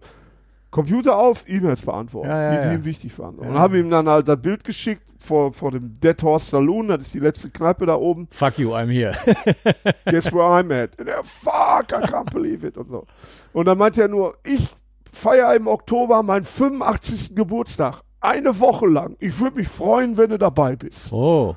Und dann war das, was weiß ich, Anfang Juli, Mitte Juli, als ich da oben in Alaska war, dachte ich, Kerl, scheiße, ey. Dann muss ich mal gucken, ob die Amis dich nochmal reinlassen nach Kanada. Ja. Wie auch immer. Ich war dann Monate später, zum September, war ich an der schlimmsten Landgrenze, die es gibt von Kanada, äh, äh, äh, in die USA, in Port Hill, Idaho. Ich habe ja in Idaho Ich wollte gerade sagen, gelernt. Ich hab gesagt, du gehst nach Port Hill, ey. Ja. Und alle Motorradfahrer, die ich kennengelernt habe, meinte, Alter, mach nicht Port Hill, ey. Die sind alle irre, da sind nur Rednecks, da kommst du nie rein. Mhm. Und bin in Port Hill rein, hatte nur noch wenig Zeit auf meinem Visum eigentlich. Ich hatte so ein B1-Visum, was ich machen musste, um mit dem Schiff zu kommen. Und legte das da auf den Tisch und meinte, I would like to stay another 90 days. Und der Typ am Fenster nur, Who the fuck are you? get the fuck off that bike, come in here, ey. Ja. Und dann hat er mich innen direkt zusammengefasst. Ich wollte hier in Ja, eine ja, amerikanische Grenzstation zu kommen, irgendwelche Ansprüche zu stellen. Und dann meinte ich nur, Sir, let me explain. Dann habe ich ihm das erklärt mit Lyle Tuttle, dass ich den kennengelernt hätte im. Mai, ein respektierter 85. amerikanischer Geburtstag. Und ich bin eingeladen zu seinem Ja, 85. ja, ja, ja, ja. Geburtstag. Und da wäre ich sehr gerne dabei im Oktober. ey. Und danach würde ich gerne runterfahren nach Kalifornien, Südkalifornien, die USA durchqueren. Und ich wäre dann Mitte November, würde ich das Land verlassen Ja. von der Ostküste aus. Ja. Ja. Yeah, that's 20 days more than you're allowed. Bam. Guess we can do it. Ja, ja, okay. heutzutage. Ja, das ist ja auch so eine Story, die denkst ja nicht aus. Irre, irre. Ne, dann dann- die, die Woche beim Lyle, die war total Wahnsinn. Susanne rief mich dann einen Monat vorher an, ich war gerade wieder in den USA und meinte, ähm, kannst du vielleicht ein bisschen eher kommen? Du weißt doch, was hier für ein Chaos auf dem Grundstück ist. Der Papa macht sich langsam Sorgen. Hier ist alles so unaufgeräumt. Es kommen so viele Gäste. Ach so. Da war ich dann vier Tage eher da. Aha. Lyle. Äh, vier Tage lang ein Grundstück aufgeräumt. Okay. Ich meine, sein Garten musst du dir jetzt auch vorstellen. Da steht der, der, der alte Zirkuswagen von Captain Don Leslie drin. Ach was? Ja, Von, von, der steht da im Garten. Von dieser Freak. Ja, von diesem Freakshow-Typen. Ja, genau. Der, der Der, der, der, drin. äh, Messerschlucker der, der auch. Schwertschlucker, ne? genau, Der sieben Schwertschlucker. Schwerter auf einmal. Ja, ja, so. genau, Die waren ja auch eng genau. befreundet, die beiden. Und, Natürlich. Und sämtliche anderen. Wir haben auf jeden Fall vier Pickup-Trucks äh, voll, voll Schund und Scheiße zur Kippe gefahren. Die Doppelgarage vor seiner Sammlung war auch total zugemüllt mit allem Kack. Die habe ich ihm komplett aufgeräumt. Leila hat gern getrunken, weißt du, er kam dann immer morgens schon mit, mit dem Tequila Sunrise rein und meinte, oh, Oh, you're getting along just fine, I can tell, ey. Und dann am, am vierten Tag kam er dann, die ganze Garage war reorganisiert, hat er aufgeräumt, meinte, you Germans, you're so organized, I love it. Ja, ja. Das war toll, ey. Lyle hat mich dann äh, ein paar Monate vor seinem Tod nochmal fünf Tage hier in Deutschland Stimmt, der besucht. war hier, ne? Wir hatten eine ganz tolle Zeit hier. Was war, wa- was, also soll soll jetzt nicht blöde klingen, aber warst du tatsächlich so der Grund oder wo war der eh hier in der Gegend? Der, der war in Italien und auf dem Weg nach Amsterdam. ja. Und äh, er meinte dann, er rief mich an von Rom und meinte, Heiko, ich muss nach Amsterdam. Willst du einen alten Kumpel ein paar Tage in Deutschland aufnehmen? Ich, ja klar. Und äh, das, ey, Olli, die, die Story habe ich im Kulturmagazin, im Tattoo Kulturmagazin geschrieben. Ich erzähle jetzt nochmal schön, ich fand Ja. die so irre. Ich habe ihn dann abgeholt in Düsseldorf am Flughafen um 14 Uhr. Ja. Pass auf, der ist an dem Tag über Paris gekommen. Sollte eigentlich den Tag davor von Rom nach Paris fliegen und dann weiterfliegen nach Düsseldorf. Da wurde aber was gecancelt. Der wurde von, ist in Rom eingestiegen, ist äh, in Florenz, wurde, musste er wieder aussteigen, da haben sie ihn für drei Stunden in ein Hotel gepackt Aha. und ähm, Das heißt, er war mit 85, 87 war er mit da. 87, 40 Stunden unterwegs. 2018 war das. Ja. Ist dann nach drei Stunden im Hotel rumhängen, ist er äh, wieder in Florenz zum Flughafen geflogen, ist nach Paris geflogen. Und er war alleine unterwegs auch. Allein, Krass. natürlich. Ist er wieder umgestiegen Ja. Und dann hier in Düsseldorf gelandet. Wow. Wir haben hier fünf Tage ganz tolle Zeit gehabt. Ich habe hier mit Manfred Kors bekannt gemacht. Mhm. Äh, Sammy Streckenbach und Lal Tattel waren engste Freunde ihr Leben lang. Ja. Äh, ist eine, eine irre Geschichte, was die verbindet. Deswegen äh, war er sehr daran interessiert, die, die gesamte Sammlung von Sammy zu Streckenbach, legendärer Tätowierer in den 70ern, verstorben. Äh, Anfang des Jahrtausends. Okay, Total verarmt in, ja. In, in Frankfurt. Frankfurter Raum, ne? War Ja, der, genau. ja. ja. Sammy hat in Aschaffenburg begonnen zu tätowieren nach Ja. dem Zweiten Weltkrieg hier. ja. Sammy war Kriegsgefangener in in USA auf Treasure Island auf der Insel zwischen Oakland und San Francisco war ein Kriegsgefangenenlager. Und Aha. hat Lyle entdeckt am Zaun aufgrund der Tätowierung, die er hatte. Ne. Ja, Was hat Lyle denn da gemacht? du hast sich die Gefangenen angeguckt. Lyle war Alter. selbst Soldat im äh, Marine im, im. Koreakrieg und der ist einfach mal gaffen gegangen. Der wollte sich Ja, ja, ja. Deutschen angucken. Wie habt ihr euch denn kennengelernt? Ja, so. Ja, genau. Ja, da hat er den kennengelernt. keine Pass Fragen auf, jetzt mehr. kommt die Hammergeschichte. Schreckenbach war so gut wie blind, als er ihn kennengelernt hat. Der ist durch eine Blendgranate ist der Sehnerv durchtrennt worden. Und die hatten damals schon die Möglichkeiten, ähm, durch eine Operation Ja. Diesen Nerv wieder zu verbinden, demjenigen quasi seine Sehkraft wieder Ich ahne, wohin es geht, aber erzähl. Ja, Lyle hat ey, die Operation eingestielt für Sammy, ey. Krass. Lyle hat im Grunde genommen Sammy dein Augenlicht zurückgeschenkt, ey. Wonach er dann auch wieder tätowieren und vernünftig leben konnte. Genau, und dadurch sind die beiden beste Freunde geworden und ihr Leben lang geblieben. ey. Wahnsinn. Und äh, Das Lyle ist saß auch jetzt was, hier Alter, im Alter Film, von 87 Jahren und, und Manfred, der einer der, der, der wissenschaftlichsten Arbeiter im, im Thema Tätowieren ist, die wir haben in Deutschland, hatte inzwischen die Sammlung vom Streckenbach aufgekauft und hatte die in seinen Händen und hat die schon sehr gut sortiert und aufgearbeitet und präsentierte die ganzen Fotos aus den Dänemark-Urlauben von Streckenbach. Streckenbach hatte in Dänemark ein Ferienhaus Mhm. und Lyle ist immer zum Urlaub gekommen, wenn Streckenbach im, im Urlaub war Ah. in, in Dänemark immer mit neuen Frauen. Lyle mochte Frauen mit kleinen Hintern. Und dann hattest du diese Bilder, Alter, aus den 60er und 70er Jahren. Lyle mit einem Wahnsinns-Backenbart. ja. in Schon so, komplett In zutätowiert. so Evil Knievel-Anzügen, Ja. Alter. Und dann immer so super Hippie-Bräute dabei, Ja. weißt du, mit Knackärschen. Und wie die da zusammen Urlaub machen und saufen. Und Lyle guckt sich diese Bilder an, hier im Alter von 87 und muss heulen, Alter. Natürlich. Weil, Also das, war, das war so ergreifend dabei zu sein, wie dieser alte Sack seine ganze Jugend nochmal Wahnsinn, so Alter. An meinem Küchentisch. Krass. Das, das war echt sehr, sehr schön. Ey. Und naja, ein paar Monate nach dem Besuch jetzt leider leider verstorben. Ne? ja. Viel zu früh kann man nicht sagen, weil der Kumpel hat alles gegeben. Ey. Und die Geschichte zu Ende ja, zu aber vor allem mit erzählen von seiner- 87 noch alleine mit dem Pass Flieger. auf, hier rein mit dem Flieger, dann haben wir hier, hat er in der Zeit, wo er hier war, dreieinhalb Flaschen Tequila getrunken. in fünf Tagen. In fünf Tagen. Mit 87. Ja, ja. Immer Tequila mit Grapefruitsaft, bisschen Eis, Prost, lalalala. Ne, den ganzen Tag am, am Spritten. Und ähm, dann habe ich ihn dann auf dem Sonntag nach Amsterdam gebracht und er sitzt, habe ich ihm, hab ihm an der Tankstelle zwei Dosen Gin Tonic gekauft. Oh, that's really nice of you, my friend. Saß da neben mir im Auto. Und wir fahren zwischen Arnhem und Utrecht auf dem Plattenland auf der Autobahn. Mö, 100 darfst du ja nur fahren in Holland. Und er immer am Wegnicken. Weggepennt da. Kopf immer hoch und ich, Lyle, schlaf ruhig, Mann, ist total langweilig hier. No, no, no, I don't wanna sleep, man. I wanna see the landscape. Ich meine, Lyle, das ist doch mal Plattes Land, hier. Alter. Wir sind in Ja, ja. Holland. Ja, ja. Ich meine, hier kommt eine Windmühle bis Amsterdam, sonst passiert hier nichts. No, no, I wanna see it. Bräucht er sich so rüber, holt sein Portemonnaie raus, hinten aus der Arschtasche, macht das auf, Ja. holt einen Brief in Koks raus. Hat er auch die ganze Zeit dabei Fahren, gehabt. Ich guck so rüber, ich das kann nicht wahr sein. Ne, Would you like some? I'm like, no, no, no, I'm fine. Er, You mind? Ich meine, nein, go ahead. Hat er das aus den Aber hat er sich im nächsten klar gemacht, meinte, oh, that's better. I mean, Ah, there's the windmill. like, you, awesome. did, you didn't bring that from fucking Italy, did you? He said, of course I did.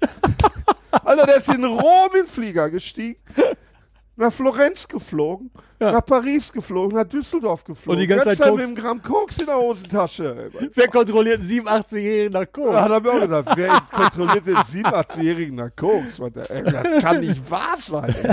Ey. Faustdick hinter den Ohren, der Vogel. Ich Was? Alter noch. Ne? Ja, Wahnsinn. echt. Also war, war, ich war sehr froh. Das hat so ein bisschen meine Reise geschlossen. Weißt Ja, du? ja, ich habe danach noch sehr viel äh, mit, mit Inuits zu tun gehabt in, in der Arktik. Oben, als ich in Alaska war, habe da auch nochmal gemerkt, dass es auch da eine, eine wahnsinnige Vielfalt an, an indigenen Tätowierungen gab. Unter anderem auch in Kanada, vorher auch noch Indianer kennengelernt, die da sehr involviert sind, auch an Kulturprogrammen, die dort zum Beispiel vom Staat gefördert werden, um Tätowierungen wieder aufleben zu lassen, traditionelle Tätowierungen, um die Wurzeln der indigenen Bevölkerung zu ihren Ursprüngen wiederherzustellen. Da gibt es ganz tolle Programme der kanadischen Regierung, die da Kurse fördern, Wahnsinn. Leuten indigen Tätowieren Ja, wieder ja. beizubringen. Also Tätowierungen können ganz andere Funktionen haben als nur Dekoration. Ne? Und die Sache mit dem Lyle war sehr interessant. Ich habe Lyle damals auch ähm, über meine Sorgen der Entwicklung der Tätowierung in unserer westlichen Welt, gerade hier Ja. in Deutschland, erklärt, die Gewerblichkeit, die Kunstsache und so weiter. Mhm. Er sehr interessant zugehört und meinte, man, go out there, tell them. Ah, okay. Na, ja. mach ich ja. Ja, ja das, das, das, das ist Das ist mir ein angekommen. Herzensanliegen, dass Tätowierungen Kunst sind. Ja. Das ist unsere erste Kunst. Und dessen sollten die, die, die diese Kunst ausführen, auch bewusst sein ey, und sie auch so behandeln, als was ganz, ganz Besonderes, ey, was wir da tun. Und das ist für mich nach wie vor einer der tollsten Berufe, die man haben kann. Macht jeden Tag immer wieder richtig Bock. Heiko, ein passenderes Schlusswort hätte man nicht wählen können. Danke. Ich danke dir vielmals für diese tollen Geschichten und das schöne Gespräch. Vielen Dank. Ich danke dir für dein Interesse, Olli. War schön mit dir. Sehr gerne. Und äh, falls es zwischendurch an euch Leute da draußen, falls es zwischendurch mal irgendwo so ab Minute 70, mal 15 Minuten lang im Hintergrund so ein kleines Geräusch zu hören war, ich weiß, was es war, es war keine Absicht, es tut mir leid, vielleicht war auch gar nichts zu hören. So, War der Akku, der lädt. irgendwie sowas. Deine berühmte Frage stellst du mir nicht? Ah, okay. Ich dachte, ich komme jetzt einfach so. Ja, doch, doch, doch, stimmt. Du hast, du hast völlig recht. Tradition soll man wahren, ne? So, und du weißt natürlich, worum es geht. Ich stelle sie trotzdem. Äh, wir kommen oft final nochmal natürlich auf den Mensch Heiko Gantenberg zu sprechen. Was kann er gut? Was kann er nicht so gut? Ah, was ich gut kann, ey, rastlos sein. Rappeln, ey, was ich nicht gut kann, still sitzen. Danke, Heiko. Danke dir, Olli.